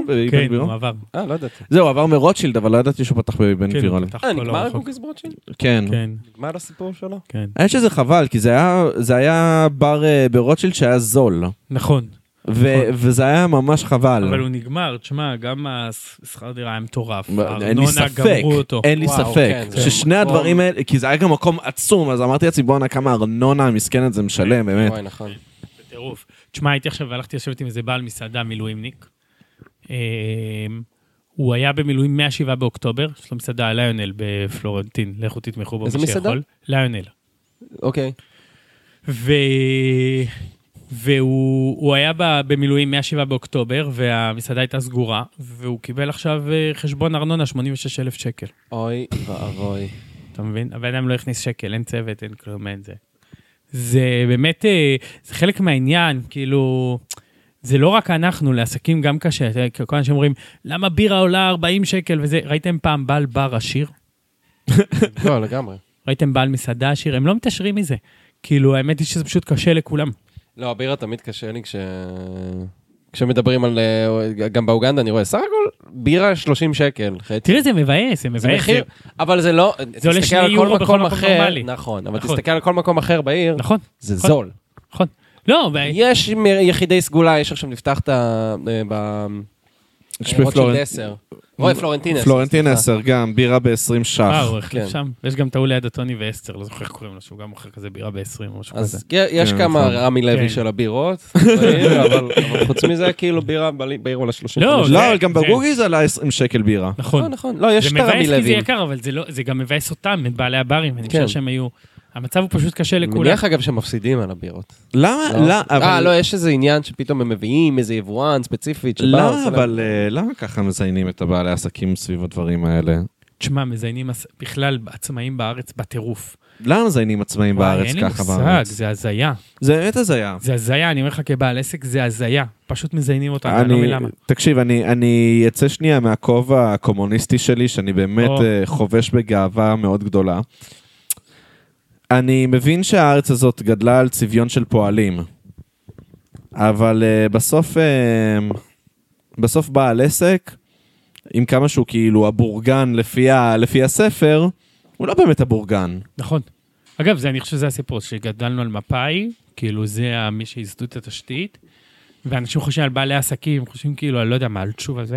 בדיוק. אני, אני כאילו, אתה יודע, אני מחזיק כמה עובדים, אני כאילו קטן, אני קטן, אני, אתה יודע, שורד. כן. והמדינה מזיינת אותנו, אמיתי, פשוט מזיינת אותנו בלי בושה. כן, עכשיו אני, בושה. אני, אני לא, אני, אני אחזור רגע לכובע הקומוניסטי שלי. אני חושב שחברות גדולות, כאילו, שהן גדולות, יש מקום לזיין אותן. אין מה לעשות. קבל. Um, סביב uh, דברים מסוימים, אני חושב שיש יש מקום לזיין אותם. אני חושב שלא יודע, חברה שמשתמ... כמו פייסבוק או, או גוגל שמשתמשים בפורמט של טיק טוק, אתה יודע, סרטונים שנגללים, שזה הרואין uh, דיגיטלי, לא פחות מזה, אני באמת מאמין בזה שזה פשוט הרואין דיגיטלי. צריך למסות כל חברה כזאת המון המון, המון, כי הם גם מפרסמים שם המון כסף. אתה יודע כמה כסף נכנסים עם פרסומים, כאילו, בפלטפורמות האלה? ים, הון. מיליארדים. מיליארדים ב- ב- באמת בדקות. אני לא יודע אם מיליארדים בדקות, אבל בחוד- בחודש מיליארדים. אתה יכול רק לסגור את הוונטה, עמית? אה, לכבות? ונטה. כן. קיצר, אז צריך, צריך ל- למסות את האנשים האלה. למסות תראה, אותם בעיקר צריך אחוז לעשות שרמוטה. הפרדה בין סוגי עסקים, כמו שאתה אומר. בדיוק. יש הבדל, מדינת ישראל, אני אגיד לך את האבסורד, לא רק שהיא לא מפרידה ביני, העסק שלי, לבין גוגל, נכון. אלא שלגוגל היא נותנת הטבות. בדיוק! להם יש מס חברות יותר קטן, כאילו, היא נותנת להם כל מיני הטבות וזה, ואני כעסק קטן. משלם יותר מהם. והפער ביני, תראה, אני, אנשים חושבים בעל עסק וזה, בסוף אני סתם, אני אמנם מעסיק קצת עובדים ועושה עסקאות בעצמי, אבל בסוף אני קם בבוקר, אני עובד כל היום. כן? נכון. ובסוף ה- הפער בין רמת ההגנה לשכיר שהמדינה נותנת, כאילו במעטפת של כאילו, גם בביטוח לאומי וגם הזכויות שלו מול המעסיק והזכויות שלו מול המדינה והדאגה לו וכולי, לבין המדינה פשוט שמה להם מיליון זין, לא קיים בכלל בעולם שלה. היא נזכרת בי כשהיא צריכה לגבות ממני מיסים, באמת, זה הכל. ואני משלם ביטוח לאומי יותר משכיר ואין לי דמי מחלה ואין לי דמי אבטלה ואין לי כלום. זה, זה פשוט הזיה מוחלטת. המדינה מתנערת ממני לחלוטין. לדעתי בעיקר עושה את זה, יש הרבה סיבות, כאילו זה גם כי מפאי וזה, ובעיקר היא עושה את זה מאותה סיבה שכלב מלקק לעצמו את הביצים, כי היא יכולה. אתה חושב? כן, כן, אני חושב שלא אכפת לה. בעלי עסקים מאיזושהי סיבה שקשה לי להסביר, הם לא מתקדים פוליטית, הם לא עושים עבודה פוליטית בכלל. ולמדינה לא אכפת רגע, לי אתה שאתה- בעד איגודים אה, של עובדים? לא הבנתי. אני בעד גילדות. קודם כל, אני גם בעד איגודים, אני לא חושב שאיגוד זה דבר רע. כן. אני נגד אה, כפייה של איגוד על אנשים. אני חושב שהבעיה של ההסתדרות זה שכופים על אנשים להיות חברים Mm. בהסתדרות, אבל בוודאי שאני בעד איגודי עובדים, אגב, גם סתם של שכירים, אם אנשים רוצים להתאגד ו... חשוב איגוד ברור, השכירים. ברור. האמת ואני- שסביב הקורונה גם אה, כאילו קם מין גוף כזה של השולמנים, זה נכון, אבל זה לא לא צלח. זה לא צלח, כי ליבם לא היה. במקום הנכון, אבל... ובעיקר כעצמאי אתה, אתה באמת מאוד לא פנוי, כאילו אתה עבודה. לא היה לי, מאז שפתחתי את העסק שלי, לא היה לי יום שלא עבדתי. כאילו כן. גם אם אני בחו"ל, אני עם הטלפון דלוק, ואני זמין תמיד, ואני עובד. כאילו אין, כשאתה מחזיק עסק אתה עובד, זה כמו ילד, אתה עובד 24/7, אתה לא מפסיק לעבוד אף פעם. נכון. וללכת להילחם על הזכויות הפוליטיות שלך זה כאב ראש נורא ואיום, ולא רוצים. אה, אבל מה שהמדינה עושה לעצמאים, תקשיבו, פשוט חרפה. אני חושב שזה אחד הציבורים הכי, הכי, אני לא רוצה להגיד את המילה נרדפים, כי זה לא רלוונטי, אבל לא יודע, אין לי מילה אחרת, הכי מדוק... שהכי שמים עליהם זין כן. בפוליטיקה הישראלית. שהכי קל אה, זה- כן. לזיין אותם. ממש. ו- אבל איך דבר כזה יכול להשתנות נגיד ברמה המוניציפלית, כאילו, סתם כי זה, זה קצת התמה של, ה, של הפרק במידה מסוימת, כי אתה באמת אה, חבר מועצה וגם אה, אתה, זה באמת עיסוק גדול שלך, אבל אה, זהו, זה יכול? זה מת- מתחבר בכלל? זה יכול באמת לעבוד ברמה המוניציפלית, כאילו עירייה יכולה להחליט, אני לא מזיינת את העסקים שלי? חד משמעית, אני אגיד לכם יותר מזה. לעיריית תל אביב, ונדבר על עיריית תל אביב, בסוף מה זה עירייה? כן? זה, זה, דיברנו על איגודים, זה איגוד, בסדר? במידה מסוימת, החוק אמר לכל תושבי תל אביב, שומעים? תתכנסו רגע פעם בחמש שנים, תבחרו לכם כמה נציגים, שימו להם כסף בקופה ושינהלו את העניינים המשותפים שלכם. זה מה שזה. אנשים הרבה פעמים חושבים על מדינות או על עיריות כאיזה מין גוף אמורפי רחוק וזה, זה איגוד, עיריית תל אביב היא איגוד תושבי תל אביב. כן. זה מה שזה, בסדר? על פי חוק, זה, זה, זה מה שזה בעצם. ואיגוד תושבי תל אביב הזה, שנקרא עיריית תל אביב, הוא מייצג, תראו, ההבדל בין, אה, לא רוצה להעליב פה אף אחד, אבל ההבדל בין עיריית ראשון לציון לבין עיריית חולון הוא לא גדול, הם מייצגים בערך את אותו ציבור, נכון? כן. נגיד ההבדל בין ראשון לבני ברק הוא משמעותי, כי נכון. בני ברק מייצגת חרדים וזה. עיריית תל אביב ייחודית בחברה הישראלית, כי היא מייצגת כמה ציבורים שאף אחד אחר לא מייצג, באופן מובהק. הראשון הוא שוכרי דירות. זה העיר עם הכי הרבה שוכרי דירות בארץ. כן. בסדר? זאת עיר של סוחרים, רוב הסוחרים יושבים פה, בסדר? אה, היא מייצגת אומנים, וסטודנטים וצעירים וכאלה, הכי הרבה בארץ, בסדר? זאת העיר הזו. היא מייצגת הכי הרבה בעלי עסקים, זאת העיר עם הכי הרבה עסקים בארץ, ובייחוד עסקי מסעדנות, חיי לילה וכאלה. כאילו, יש לה באמת כל מיני זה. מכו, מה, מהאנשים שציינתי, אומנים, צעירים, סטודנטים, בעלי עסקים, סוחרים, תגידו לי, אתם מ-1 עד 10, כמה לדעתכם העירייה מייצגת אותם? אפס. כאילו, באמת אפס. כאחד שהוא אגב נופל תחת כמעט כל הקטגוריות, העירייה לא מייצגת אותי בכלום. היא לא, דו- השכירות פה היא חרפה שאין כדוגמתה, מצב הדירות והמחירים והיחס של בעלי הדירות לסוחרים, בסדר? איך אתה פותר דבר כזה? זהו? בדיוק. יש המון דרכים, אני לא, אה, אה, תראו, לא התמודדתי עם הסוגיה הזאת מעולם, אני חושב שיש כל מיני דרכים. יש דרכ- דרכים, קודם כל, הפשוטות ביותר. זה נכון גם, אני חוזר אגב לגבי העצמאים ולגבי סטודנטים וכולי, אני אגיד את זה. קודם כל, אם ראש העיר שהוא אחד האנשים הכי חזקים במדינת ישראל, ראש עיריית תל אביב, בסדר? הוא במעמד שקול לשר. מחליט שהוא דואג לאנשים האלה והוא מייצג אותם מול הממשלה, מול החברה הישראלית, יש לזה משמעות אדירה. נכון. תחשבו על רון חולדאי נלחם על, מחיר, על, על, על, על זכויות סוחרים בישראל. תדמיינו איזה כוח היה לנו, אני משער ששלושתנו שוכרי דירות, נכון? נכון. תחשבו מה היינו מרגישים כלפיו אם הבן אדם הזה היה הולך ומייצג אותנו וזועק את זעקתנו, שהיא זעקה אמיתית וקשה. תקשיבו, אני גר בדירה מתפרקת, בעל הדירה שלי שם עליי זין, ואני משלם לו די הרבה fucking כסף. ואני לא עוזב, כי שאר האופציות שלי לא כזה יותר טובות מזה. אוקיי? תחשבו שהוא היה זועק את זעקתם של עסקים. סתם את זעקתם של עסקי חייל. כלומר, זה ברמה הכי בסיסית, זה הדבר הראשון. מעבר לזה, כמובן של העירייה, הנה עכשיו העירייה בגלל המלחמה וזה החליטה לבטל אגרות במהלך אה, חודש פברואר לבעלי עסקים של כל מיני כיסאות. אה, זה. אתם יודעים כמה אגרות עסקים קטנים משלמים בתל אביב? עסקי חיי לילה, החל מהשעה 11 מתחילים לשלם אגרת לילה. למה? למה? גם העירייה הכי עשירה בארץ, תשחרר להם. אני רוצה שיהיו פה המון ברים. אני רוצה להקל עליהם, לא להכביד עליהם.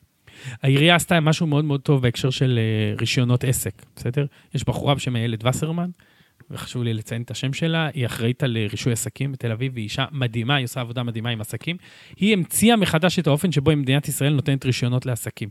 משהו שהיה באמת זוועת יוחנן, שהיה נורא במשך שנים, הפך להיות משמעותית יותר, קל היא דחפה רפורמה. זה דוגמה לאיך עיריית תל אביב, שהיא מובילה היא מובילה בשירות הציבורי, יכולה לעשות שינוי מאוד מאוד משמעותי. יש עוד מיליון דברים, אני לא רוצה, לא רוצה להפוך את זה לפמפלט עכשיו של איך אני מתקן דברים, אבל אני אומר לכם, יש אין ספור פתרונות לדיור, לתעסוקה, לעסקים קטנים. עיריית תל אביב יכלה באמת להעמיד שורה של כאילו הטבות וסיוע לעסקים בתל אביב, מתוך הבנה שזה מרכז העסקים הפועם של מדינת ישראל. ומה היא אם לא אבל. סוחרים באמת, כאילו... אם, אם, אה, מה שדיברתי, הפרויקטים של הנדל"ן, זה שוב משהו שאני תמיד פשוט, אין לי, אין לי הרבה ידע בו, אבל אני תמיד שומע שאומרים, הוא מאשר פרויקטים כן. של נדל"ן, חולדאי. אתה לא מעניין מה- אותו פשוט. מה...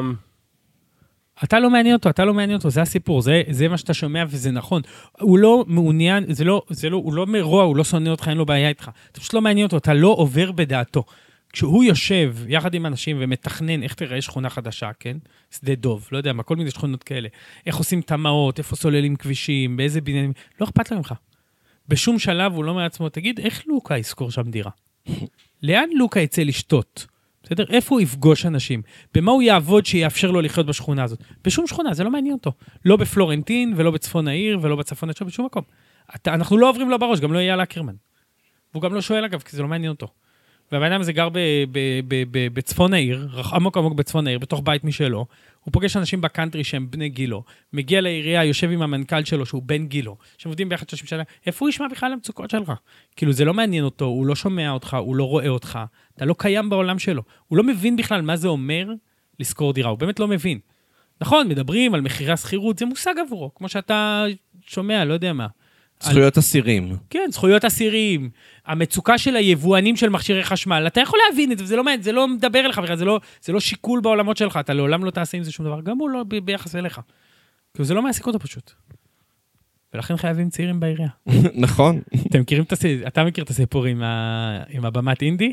כן, סיפור טוב, תספר אותו. תספר אותו, סיפור מדהים. שאסף אה, תמיד מספר שכשהוא נכנס לעירייה, אסף זמיר. בקדנציה הראשונה שלו, אז uh, הוא ישב באיזה ישיבה שתכננו איזה פסטיבל עירוני וזה, ודיברו על איזה מוזיקה תהיה ואיזה דוכנים ואיזה זה, וכל הישיבה הוא אמר, אני מבקש שתהיה במת אינדי, אני מבקש שתהיה במת אינדי. אגב, אינדי נגב, איזה, כן, זאת התקופה. כן.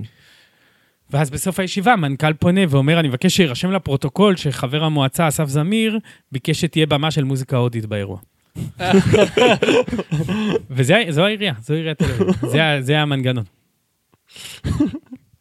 זה מצוין. זה סיפור מדהים, זה סתם זה פשוט ממש מדכא, כי כאילו, למרות שאנחנו כאן כן כדי לתת תקווה ולהגיד שכן אפשר לעשות דברים, אה, אבל כזה, אה, אני, אני באמת שואל את עצמי, מה, חוץ מזה שיגידו לי, אמ, לא יודע, אז תעבור לעיר אחרת. א', אין דבר כזה, אבל נראה לך שגם יכולה להיות תל אביב במקום אחר בישראל? אני לא, העניין העיקרי, ודאי שיכולה להיות תל אביב במקום אחר. כן, אתה חושב? העניין החשוב אני הוא לא שלא מסכים. יכולות להיות שתי תל אני לא אביב. חושב גם. כן. זאת מדינה קטנה מדי של להחזיק שתי ערים כאלו. בסדר? יכולה להיות אחת. זה כל מה שיהיה, לא יהיה יותר מזה. עכשיו צריך להגיד שמה שדיברנו, שעד שנות ה-90 תל אביב הייתה קצת כזה עיר מזדקנת וזה, ירושלים הייתה בסצנה היפה באותה תקופה. ואז שירושלים התחילה למות סביב שנות ה-90, תל אביב גם התחילה להתחזק. זה לא בהכרח מזין אחד את השני, זה, יש כל מיני תהליכים, זה גם קשור לצמיחה כלכלית, לכל מיני דברים כאלה, אבל, אבל יש קשר מסוים. כאילו, ב, ב, באופן עובדתי, ירושלים ותל אביב לא יוכלו שתיהן להחזיק במקביל סצנה תרבותית, פורחת, עשירה וזה חילונית. לא יעבוד. אחת מהן תצטרך למות, אם השנייה תפרח. עכשיו, אני לא יודע אם ירושלים מחר בבוקר תפרח, אבל יש טענות לכתר, כן? יש את חיפה, יש את ראשון לציון היום שמקימה אין ספור מתחמים, והיא מתחרה על ליבם של אה, צעירים, של חיי תרבות ואומנות, וירושלים גם מאוד מאוד רוצה לראות את כולנו עוברים לשם. כאילו, יש, יש מתחרים, זה יכול להיות, תראו, עובדתית, דיברנו על זה בתחילת הזה, העיר מתרוקנת, זה קורה בזה הרגע. כל פרדס חנה, שהפכה להיות כאילו שם דבר, זה אנשים שעזבו את תל אביב, זה מה נכון, שקורה. נכון, זה בדיוק מה שקורה. אז אתה שואל האם, אה, אתה שואל האם זה יכול לעבור למקום אחר, זה בזה הרגע עובר למקומות אחרים. וגם הרבה מצעירי חיפה הם צעירים שעזבו את תל אביב. נכון. אני מכיר כמה ברור, וכמה בטח, אנשים. נכון. שעברו גם לחיפה. המחשבות האלה בראש שלי. זהו, אני אישית אה, פשוט חושב שזו עיר שהיא לא ממש נועדה לבני אדם, אה, מהסיבה הפשוטה שאי אפשר ללכת שם. באמת, נכון. נסה לעבור בין שני רחובות מקבילים. אתה יכול ללכת ברחוב שבו אתה נמצא כי אתה הולך לאורך. נכון, וגם זה לא תמיד, לפעמים אתה צריך לעלות לפ- לגובה. בדיוק, לפעמים אתה צריך אה, זה, אבל אה, לך בשני רחובות מקבילים, אתה לא יכול, אין מצב. זה, זה, למה יש תחבורה ציבורית בשבת? בחיפה? בגלל אין שאין דרך- דרך אחרת להתנייד שם. אחי, זה עיר שלמה שהיא לא נגישה לנכים. פעם ראית דבר כזה? עיר שבמהות שלה היא אינה נגישה לאף אחד. זה הזיה. זה הזיה, החזירים נמצאים, החזירים הגיעו בגלל שהבני אדם לא יכלו להתחרות בהם. זה באמת, זה דבר אמיתי. אי אפשר לרוץ אחריהם. אי אפשר לעשות כלום. אוי, לא, הוא בבית ליד, אני לא הולך לא, עד לשם, מה אני אעשה? לא- אוי, סילימי, אוכל קצת מהזבל. אחד הטיעונים, אחד הטיעונים של לוקה נגד חיפה, זה שהר הכרמל התחרה, אה, שתקבל, שתינתן בו התורה, אה, נכון. והוא הפסיד להר סיני. סיבה טובה, סיבה טובה. אני, הבעיה שלי זה ש... אפילו, נכון, אפילו הר כרמל הפסיד להר סיני עם צ'וקומק, נכון. שאף אחד לא יודע איפה הוא בכלל. וואי, זה סיפור ממש, וואי, זה טיעון ממש מצחיק שלי, אני אגיד לך מה קרה. אני פעם אחת אה, הייתי באמת ב- במריבה מאוד מאוד עיקשת סביב זה שאני אה, חושב שחיפה זה עיר מחורבנת לעומת אה, תל אביב. ו- ואז באמת אה, בסוף הלכתי למחוזות הדתיים ושלפתי את הסיפור על, על הר סיני וזה, שכל הר תבור, הר מירון, כולם רצו לקבל את אה, הר כרמל. שעליי תינתן התורה. בדיוק, שעליו אה, תינתן התורה, ורק הר סיני היה ביישן ולא אמר כלום, כי הוא היה הכי פחות מרשים מבין כולם. זה הגיע גם לשם. יפה, אני- יפה, טיעון טוב. שלי זה שגברים מבוגרים מסתובבים שם עם שיער ארוך. וואי, זה אכן, אה, אה, זה גם. טיעון נגד פרדס חנה, אני חייב כן, לומר. זה חד משמעית. היום לא. רואים אותם בתל אביב כי הם כולם עזבו לפרדס אגב, זה חנה. מעניין, אתה הולך כזה ל... איך זה נקרא? לחוות האומנים? נכון? עורבת האומנים, עורבת האומנים. אתה לא מכיר בכלל את פרדס חנה, אני אין לי מבין. מושג על מה אתה מדבר. אתה רואה שם באמת אה, כזה מסיבות, שבאמת הגיל הממוצע שם הוא כן, כזה כן, זה צעיר. 40-45. יש לי מלא חברים 40-45. ששקלו או עוברים, זה יחסית צעיר. אבל... אה, לא, אני מתכוון במסיבות. אה, אז זה מה שאני אומר. לא יודע, אני אה, במסיבות טבע שהייתי, ולא הייתי כבר הרבה זמן, אבל גם, אתה רואה כבר 40-50, כאילו זה עדיין... אה, אבל אני אגיד משהו רגע על מה שאמרנו קודם, הדבר המצער במעבר לפרדס חנה וחיפה, וזה מעבר לזה שאנשים צריך להשתתף בצערם שהם גרים בפרדס חנה ובחיפה, זה ש... זה שגם אם תצליח להיבנות עיר כמו תל אביב, שאיננה תל אביב, זה ייקח זמן. כאילו, ו- ומכיוון שלא כולם עוברים ביחד למקום אחד, אז פשוט בדיפולט הולכת להיות תקופה שלא יהיה כלום. וזה מה שאנחנו מרגישים כרגע. זה לא שכרגע פרדס חנה היא אלטרנטיבה, או חיפה, או ירושלים, הן לא באמת אלטרנטיבה עדיין. ומצד שני, תל אביב כבר מפסיקה להיות המקום שהיא. ואז פשוט לא יהיה כלום, יהיה איזה ואקום. אני גם חושב שאולי הפריחה הגדולה של תל אביב בסופו של דבר, אחרי השקיעה שלה, הייתה קשורה לזה שכל הדרכים מובילות לתל אביב. נכון. אה, אחד הטיעונים שלי פעם אחת שרבתי גם אה, עם אנשים על זה שירושלים היא לא בירת ישראל, אלא תל אביב, אז אמרתי כל, הרכ... כל הרכבות מובילות לסבידור מרכז. נכון.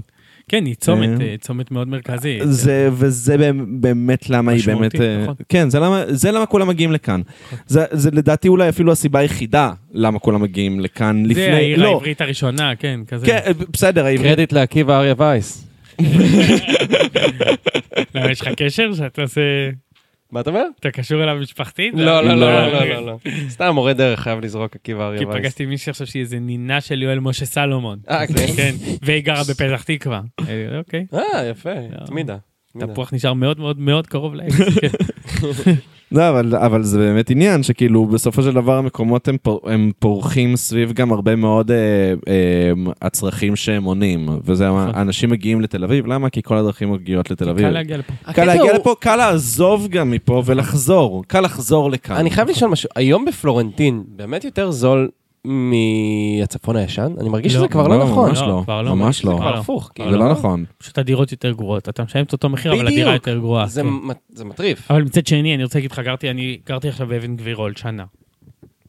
היה לי, היה לי, כאילו, היה לי פשוט משעמם, אמיתי, לא היה לי מה לעשות. בדיוק. עזבתי פלורנטין לא בגלל שאני אוהב קקי על הרצפה ברחוב, כאילו, זה לא הדבר שלי. פשוט בפלורנטין, אשכרה, בשונה מ... וזה לא שיש שם, יש מה לעשות. באבן גבירול אין מה לעשות בכלל, בפלורנטין יש קצת מה לעשות. זהו, זה הסיבה. וכאילו, יש קצת אנשים צעירים וזה, אבן גבירול, אין פה כלום. לא, אבל זה באמת מטורף. אני, אמ, אחי הגדול, עמרי פיינשטיין, שאתה בטח... shout out. האיש והאגדה, כן. לא, אתה ראית אולי את הפוסט שהוא פרסם בפייסבוק, בגלל זה אני? גם זורק את השם. הוא באמת היה עכשיו בדירה בנווה שאנן, אה, בנווה שאנן מלא שנים, אני כבר לא זוכר. זהו, אני מכיר אותו, אני. נראה לי מכיר אותו רק גר בדירה הזאת. לא בטוח, הוא היה גר בעין, לא משנה. ורק עכשיו כשעזב את הדירה, הוא כזה פתח פה, וכאילו... הדירה שלו זה היה באמת מפגע בריאותי, בטיחותי אפילו, כאילו, וזה, עם כל הדיבור שתמיד אומרים, "אה, דירה מתקלפת, דירה מתקלפת, ואני אישית תמיד יש בי רגע של אולי, כאילו יש בי משהו שאומר, אולי אתם סתם מתבכיינים כי אתם תל אביב. לא, תקשיב, ממש קרסה התקרה, כן. ממש, זה קורה- אתה, אתה זה קורה מכיר לי את זה בטח. הרגע בדירה שלי. אה, כן? כן. קרסה, בום, כאילו, תשלח. ממש בום תשלח, כאילו, בום תשלח. בום תשלח. כמו שאומרים אה, ביידיש. אה, קרסה התקרה, כן, ברמה מסוכנת רצח, ואתה יודע, הוא, יש לו קירות מתקלפים ועובש באמת ברמה באמת בריאותית מזעזעת.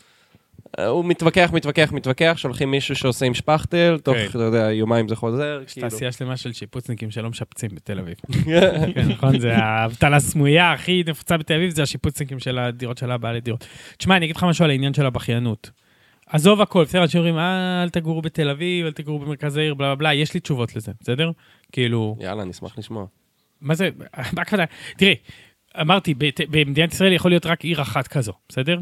ולא רק שזה מה שלוקה אמר, שמאוד קל להגיע לפה, זה בין היתר בגלל השקעה בתשתיות, כן? תנסה להגיע לחיפה ברכבת, ואתה תבין למה קל להגיע לתל אביב. עכשיו, או שהמדינה תחליט שהיא מייצרת, הרי מדינת ישראל היא בגודל במבה, אתה מרשת אותה ברכבות מקצה לקצה, אתה יכול בשעתיים להיות מאילת למטולה, כן? ברכבת נורמלית. מדינת ישראל החליטה לא לעשות את זה. לא יודע למה, עצלנות, טיפשות, מה שזה. מדינת ישראל החליטה בהחלטה מודעת, מושכלת, שהיא מקבלת שוב ושוב, להפוך את תל אביב למקום היחיד שבן אדם שרוצה לצמוח מבחינה תרבותית, כלכלית, זוגית וזה חילוני, חייב לגור בו. אין אופציה אחרת. אתה יכול לגור בפרדס חנה, לא תמצא עבודה, לא תמצא בת זוג, ואם אתה שחקן או זמר, אז אתה תמות רעב, בסדר? זה המצב, זה בין היתר בגלל ההתנהגות של המדינה. לי אין בעיה לגור באשדוד. אני לא, אני לא תל אביבי בגלל שאני אוהב את החול של הים בתל אביב, אני לא כאילו מנשק את האדמה, אין לי בעיה. תעשה שבאשדוד יהיה לי תשתיות ראויות, אני אעבור לאשדוד. יהיה שם תיאטרון, תהיה רכבת נוחה, אני אוכל לצאת ולהיכנס בקלות גם ביום שבת, יהיה שם אה, אזורי תעסוקה, יהיו שם אנשים צעירים, אני אעבור. מה, אני, אני לא, תל אביב לא שייכת לי בטאבו, זה לא מעניין אותי, אני לא, אני גר פה כי אין לי אופציה אחרת. וכל האנשים שאומרים לי לצאת מפה, שימצאו לי פתרון תעסוקתי, שימצאו לי פתרון חברתי, שימצאו לי פתרון תרבותי, שימצאו לי פתרון זוגי, ואני אעבור. אני אבוא לאיפה שהם רוצים, אני אבוא להיות שכן שלהם, בכרמיאל, לא מעניין אותי. זה אחד. עכשיו, מעבר לזה, לגבי עניין הבכיינות, מדינת ישראל יכלה להגיד, באופן כללי, לי לא אכפת מעסקאות שנעשות בין שני אנשים בוגרים בהסכמה. זאת אמירה לגיטימית שלוקה פה נהיה ירוק, תכף מכה על הרצפה, זאת אמירה לגיטימית. מדינת ישראל יכלה להגיד, תראה, אם אתם שני אנשים מבוגרים, לא משנה מה הוא מוכר לך, הסכמת לשלם, בעיה שלך. בסדר? היא לא אומרת את זה. עד כדי כך היא לא אומרת את זה שבישראל אתה לא יכול למכור עגבני. יש שוק ביצים מפוקח. אם אתה מייצר יותר מדי ביצים, אז אומרים לך להשמיד אותם כי עברת את המגבלה שלך, בסדר? אתה לא יכול למכור עגבנייה מטורקיה עם הירוק הזה שלה למעלה. חברה שלי עובדת במשרד התקשורת, בסדר? היא אמרה לי שיש מוצרים, יש שני אנשים שמפקחים על כל מוצר שיש בו וי-פיי או בלוטוס שנכנס לארץ, כל מוצר, אתה לא יכול למכור. אם משרד התקשורת לא אישר לך, יש מוצרים שמחכים ארבע שנים, כי יש שני אנשים במשרד שאחראים על זה, מייבאים, אתה יודע, מיליון מוצרים, יש דברים שהם פשוט לא הגיעו אליהם. יש קולבים לכלבים בווי-פיי, לא הגיעו, הם לא הגיעו לבדוק אותם, אז אתה לא יכול לייבא אותם לארץ. מדינת ישראל בודקת כל פרט ופרט, אתה לא יכול, אסור לך לעלות היום, אתה יודע מה- למה בווייז אין יותר להעלות אנשים בתשלום? כי מדינת ישראל לא מרשה, אסור לך לעלות עם בן אדם לאוטו, על פי חוק, להגיד לו, תן לי 20 שקל על הדלק, אני מסיע אותך, אסור. הכל, הכל מפוקח, חוץ ממה? חוץ מדירות. דירות בן אדם יכול למכור לך מלונה, דולפת, ב-7,000 שקל, שיש עובש על הרצפה וכלב נושר, ואין, זה לא מעניין, המדינה אומרת, סליחה, אתה תעשי מה שאתה רוצה. לא נכון מעניין אותי." מאוד! נכון מאוד.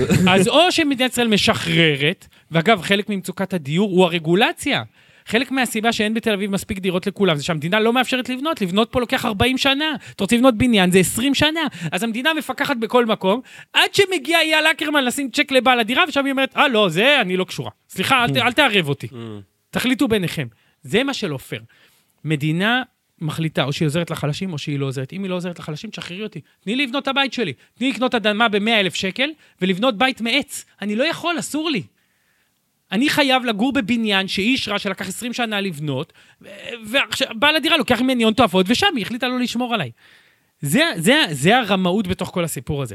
זה ה... אין בכיינות. המוצר שאנחנו מקבלים הוא מוצר נחות, מחורבן, ללא פיקוח. אגב, למרות שנקבעו המון פעמים בחוק כל מיני קריטריונים לפיקוח, מעולם לא נקבע חוק שמפקח, תמיד משחררים את בעל, בעלי הדירות מזה. בעלי הדירות, וזה הכי גרוע, מקבלים פטור ממס על הדירות. עד 5,000 שקל, מדינת ישראל מכירה בזה שזה עסק. עד 5,000 שקל שכירות הם פטורים ממס, בסדר? זה צורך קיומי. אני לא, זה לא מנוי לבריכה, אני צריך ארבעה קירות לגור בהם, בעיר שהמדינה קבעה מיוזמתה שהיא העיר היחידה שאני יכול לחיות בה, אבל היא לא מוכנה להגן עליי. זה לא הזוי? אז שאל תגידו לי שאני מתבכיין, תמצאו פתרונות, תטפלו, או תשחררו את, את, את כל השוק, אחד מהשניים. תנו לי לקנות חתיכת קרקע בשדה דוב ולבנות עליה בית מעץ ב-200 אלף שקל, אני לא צריך שישמרו עליי. נכון מאוד, נכון מאוד. אני, אני אמנם בעד אה, לפקח על מחירי הדיור, אבל, ולא לשחרר את הכל, אבל אה, כן. אחד צודק- מהשניים, אחד מהשניים, אתה צודק. לא, אתה צודק, אתה צודק במאה אחוז. או שהמדינה אומרת, אנחנו דואגים לחלש, או, ש, או שלא. או ש... בדיוק, או שנותנים לשוק לעשות את שלו. בדיוק, או שנותנים לשוק לעשות את שלו, ואז, אה, לא, אבל זה באמת נכון, וכרגע, כרגע we get the worst of both worlds, כי כאילו. הכל, הכל יקר לנו, אבל גם איפה ש... איפה לא שאנחנו יכולים. כאילו ליהנות ממה שיקר, יקר לנו עוד יותר, כאילו, זה fucking נורא, זה, זה ממש ממש נורא, זה בלתי נסבל. זו סיטואציה נוראית. אני, השכירות זה מכעיס אותי בטירוף. ההפק- ההפקרות, באמת אה, זה ההפקרות. הפקרות. מצב הדירות והמחירים שלהם, זה פשוט סיוט, זה סיוט, זה הפקרות. במקומות, באמת, ואנחנו הילדים של כולם, כאילו, בואו, אין, אין מישהו שאין לו ילד יודע, ש... שעובר פה. אתה יודע שזה משהו שאמרתי פעם אחת, אה, זה למישהו שהעלה לי שכר דירה, כאילו אמרתי לו, תגיד, לבן שלך, היית נותן לגור בדירה הזאת במחיר הזה? לא, באמת, ת, תענה לי האם לבן שלך, היית אומר לו, אמרת את זה לבעל דירה? כן. ברור.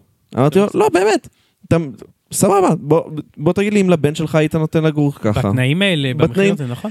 אם כן, סבבה, אם לא, אז לא, אז, אז כאילו, או שתשאיר לי, או שאני יוצא, כאילו זה ממש... זה בעל דירה שלך? אמ, הנוכחי בקודם. בדירה אה, הקודמת? לא, לא, ב- אה, לא, בדירה הנוכחית, אבל בעלה הקודמת של השכר אה, דירה, ולכן הם אוקיי. העלו לי פחות ממה שזה. כן, זה שכנעת אותם? זה, שכנעתי אותם, העלו לי פחות ממה שציפו. אבל, אבל כאילו, אבל זה באמת לא הוגן. אני איתך. אחי, אני ישן במטבח. אני איתך. כאילו, אני. ישן ב fucking מטבח שלי, ולא, אז... ולא צריך לנקות אותם מזה. אגב, אני כקפיטליסט, יש להם אחריות, אני חושב שהם בני זונות, אני מצטער שאני אומר את זה. אני, יש לי, אה, לא כולם, כן? לא כן. עכשיו רוצה להכליל, יש לא, לא, כאלו, ברור, ברור. יש בני יש זונות. יחידי סגולה, אבל באמת. אני. בעל עסק, אני פשוט, גם אם אני אוכל, אני לא אזיין את הלקוחות שלי. גם אם אני אוכל, נראה לי, אתה יודע מה, אולי נגיע ליום, זה לא נראה לי שאני אמכור להם מוצר מקולקל במחיר מופקע. לא יהיה לי נעים, אני לא ארגיש נעים עם זה, אני לא, זה לא, מה, זה ה business שלי בחיים, למכור לך מוצר מקולקל במחיר מופקע, וזה מה שהם עושים. כאילו, דוד, פעם היה לי בעל דירה, אתה יודע, כנ"ל, אני רק מכרתי גיטרה לא מזמן, ואני כאילו, רק על סמך זה אני אני מזדהה איתך, שהיה לי, חשב, ידעתי שהיא שווה יותר, מכרתי אותה בפחות, כי ממש רציתי שמי שיהיה מולי יהיה מרוצה. אמרתי לו, תקשיב, קח אותה יום-יומיים, לא מתאים לך, תחזיר לי אותה, אין בעיה. כאילו, ממש אמרתי לו, ברור לי שאני מוכר אותה במחיר טוב בשבילך, אבל פשוט חשוב לי שתצא מרוצה. סתם להיות בן אדם, זה כזה כן. פשוט. נכון. ואנשים צריכים לקחת אחריות אם הם לא בני אדם. וזה לא משנה, הם לא יכולים להסתתר מאחורי השוק החופשי, ואני אומר את זה כקפיטליסט, כבעל עסק. הם לא יכולים להסתתר מאחורי השוק החופשי, היצע וביקוש זה חרטא. אם אתה חרא, אתה חרא. אתה תהיה חרא בשוק החופשי ואתה תהיה חרא בשוק קומוניסטי. נכון מאוד. נכון מאוד. לא צריך רגולציה שתגן עליך- מאנשים אחרות? אמרתי עוד פעם, אני, מישהו אמר פעם, כל אחד סוציאליסט איפה שכואב לו. אז אני, אז אני חד משמעית בענייני הדיור, אני סוציאליסט. אבל ברור שאם מחר בבוקר יהיו לי ארבע דירות, אני אהיה קצת יותר קפיטליסט בעניין הזה. אבל אני חושב שהשאלה, וזה מה שאמרתי קודם, אני חושב שהשאלה היא לא עכשיו אם צריך או לא צריך רגולציה, אני חושב שצריך להיות עקבי בזה. אני חושב שאם לא הייתה רגולציה בכלל, אני ואתה כבר היה לנו דירה משלנו. זאת המציאות. ואם יש רגולציה, אז לפחות ש- שתגן עלינו. כאילו, וזה מה שלוקה אמר, בסוף היום אין לא זה ולא זה, אנחנו משלמים על הכל. אנחנו משלמים מחירים מופקעים על לקנות דירות בגלל הרגולציה, ומחירים מופקעים על שכירות בגלל ששם אין רגולציה. אי אפשר גם וגם. fucking נורא. טוב, נראה לי שב note הזה אולי נסיים את הפרק, אבל... וואי, אז אה, אנחנו צעקתי נסכם. אבל... אה, לא, קודם כל, אני- אני אהבתי ממש, אבל אה, אבל גם היה קשה. כי לא, כאילו, סתם באמת, אה, הדלקת אותי על דברים שלפני זה אולי הייתי קצת יותר אה, אדיש. כלפיהם. לא, לא, זה כיף לשמוע את אייל מדבר. אני לא, לא, אני כן, כיף אני-. אצביע לך, אה, אייל. אני אצביע לך. כן, אתה תצביע למפלגת הצעירים בתל אביב? באמת אני אצביע. אני, אני, אגב, גם מצביע למפלגת הצעירים. לא, לא. זכרתי אם נרשמתי בעירייה, לפני הפרק דיברתי על זה, לא זכרתי אם נרשמתי בעירייה או לא נרשמתי בעירייה, אבל אז אתה לא נזכרתי שאני... בעירייה, רק במשרד הפנים. משרד הפנים. כן, לא, יש לך לא, לא, אבל דיגיטל? אז- אבל אז נזכרתי, נזכרתי שאני משאיל ספרים מהספרייה של אה, תל אביב, אז זה כן, אומר אתה שאני רשום כן, כן. אז רגע, אז לא הבנתי, אז אתם כן מצביעים למפלגת הצעירים ב-27 אני- לפברואר בבחירות העירוניות, או לא הבנתי? צדיק בקלפי? לא, לא, צדיק בקלפי, כן? זה היה הסיפור? אני אישית כן. אני אישית כן, כן, באמת כן, כן. אני. אצביע, אני לא, לא. באמת. זה באמת אה, חשוב, אגב, אה, כמו שאמרת אלוקה, אני גם צריך להגיד עוד משהו, כולה אנשים לא, זה שנייה לסיום. חבר מועצה זה עבודה בהתנדבות, אני לא נכון. עובד בזה, זה לא עבודה שלי, אני לא נכון. מקבל על זה כסף, אני לא מקבל על זה שום תמורה. אני מכלה את זמני בהתנדבות, זה סוג של מתנדב משודרג עם משרד. מקבל משרד בעירייה, זה הדבר היחיד, ואני עושה את זה באמת כי זה חשוב, כי זה חשוב, ו... וגם אתה זוכה במכרזים. במקרה, במקרה. אני פונה עכשיו איזה בניין בשפירא, אה? לא של... מצחיק. אז תודה שהזמנתם אותי. אה, לא, אבל כן משהו אולי לסיכום, משהו אופטימי? אני לא יודע. אה, משהו אופטימי. תשמעו, אני סופר אופטימי, אגב, אחרת לא הייתי כן? פה וגם לא הייתי רץ העירייה. אני חושב שקודם כל, מדינת ישראל היא מדינה שנמצאת בצמיחה, זה בכל הגרפים וזה. יש לנו מלא בעיות שעוד צריך לפתור. אה, אבל יש פה מעורבות פוליטית של אנשים שהיא מטורפת.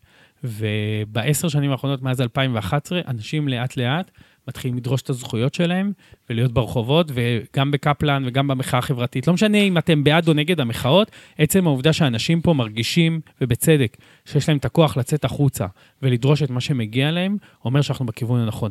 כאילו, רק התחלנו להשתנות, ואנחנו עוד נשתנה הרבה, ואני מקווה שבכיוון החיובי, אבל הכי חשוב זה שיהיה לנו צעירים במועצה, כדי שסתם לא, אני לא אעשה עוד כן, תעמולה זהו. פוליטית. אבל, אבל לגמרי, אני, אני חושב שמדינת ישראל היא מדינה שנמצאת בתוך תהליך של בנייה, וזה מאוד מעודד, כי אנחנו באמת לא יודעים לאן זה הולך, רק צריך כזה להחזיק חזק ולקוות שזה הולך לכיוון החיובי. סבבה, יאללה, אז uh, תודה רבה יאללה קרמן שהיית איתנו, תודה כיף. רבה לאנוש ברטור על הקאבר, תודה רבה... אה, לי- לוקה על הפקת התוכנית. נכון, וגם על כל שאר הצד הטכני.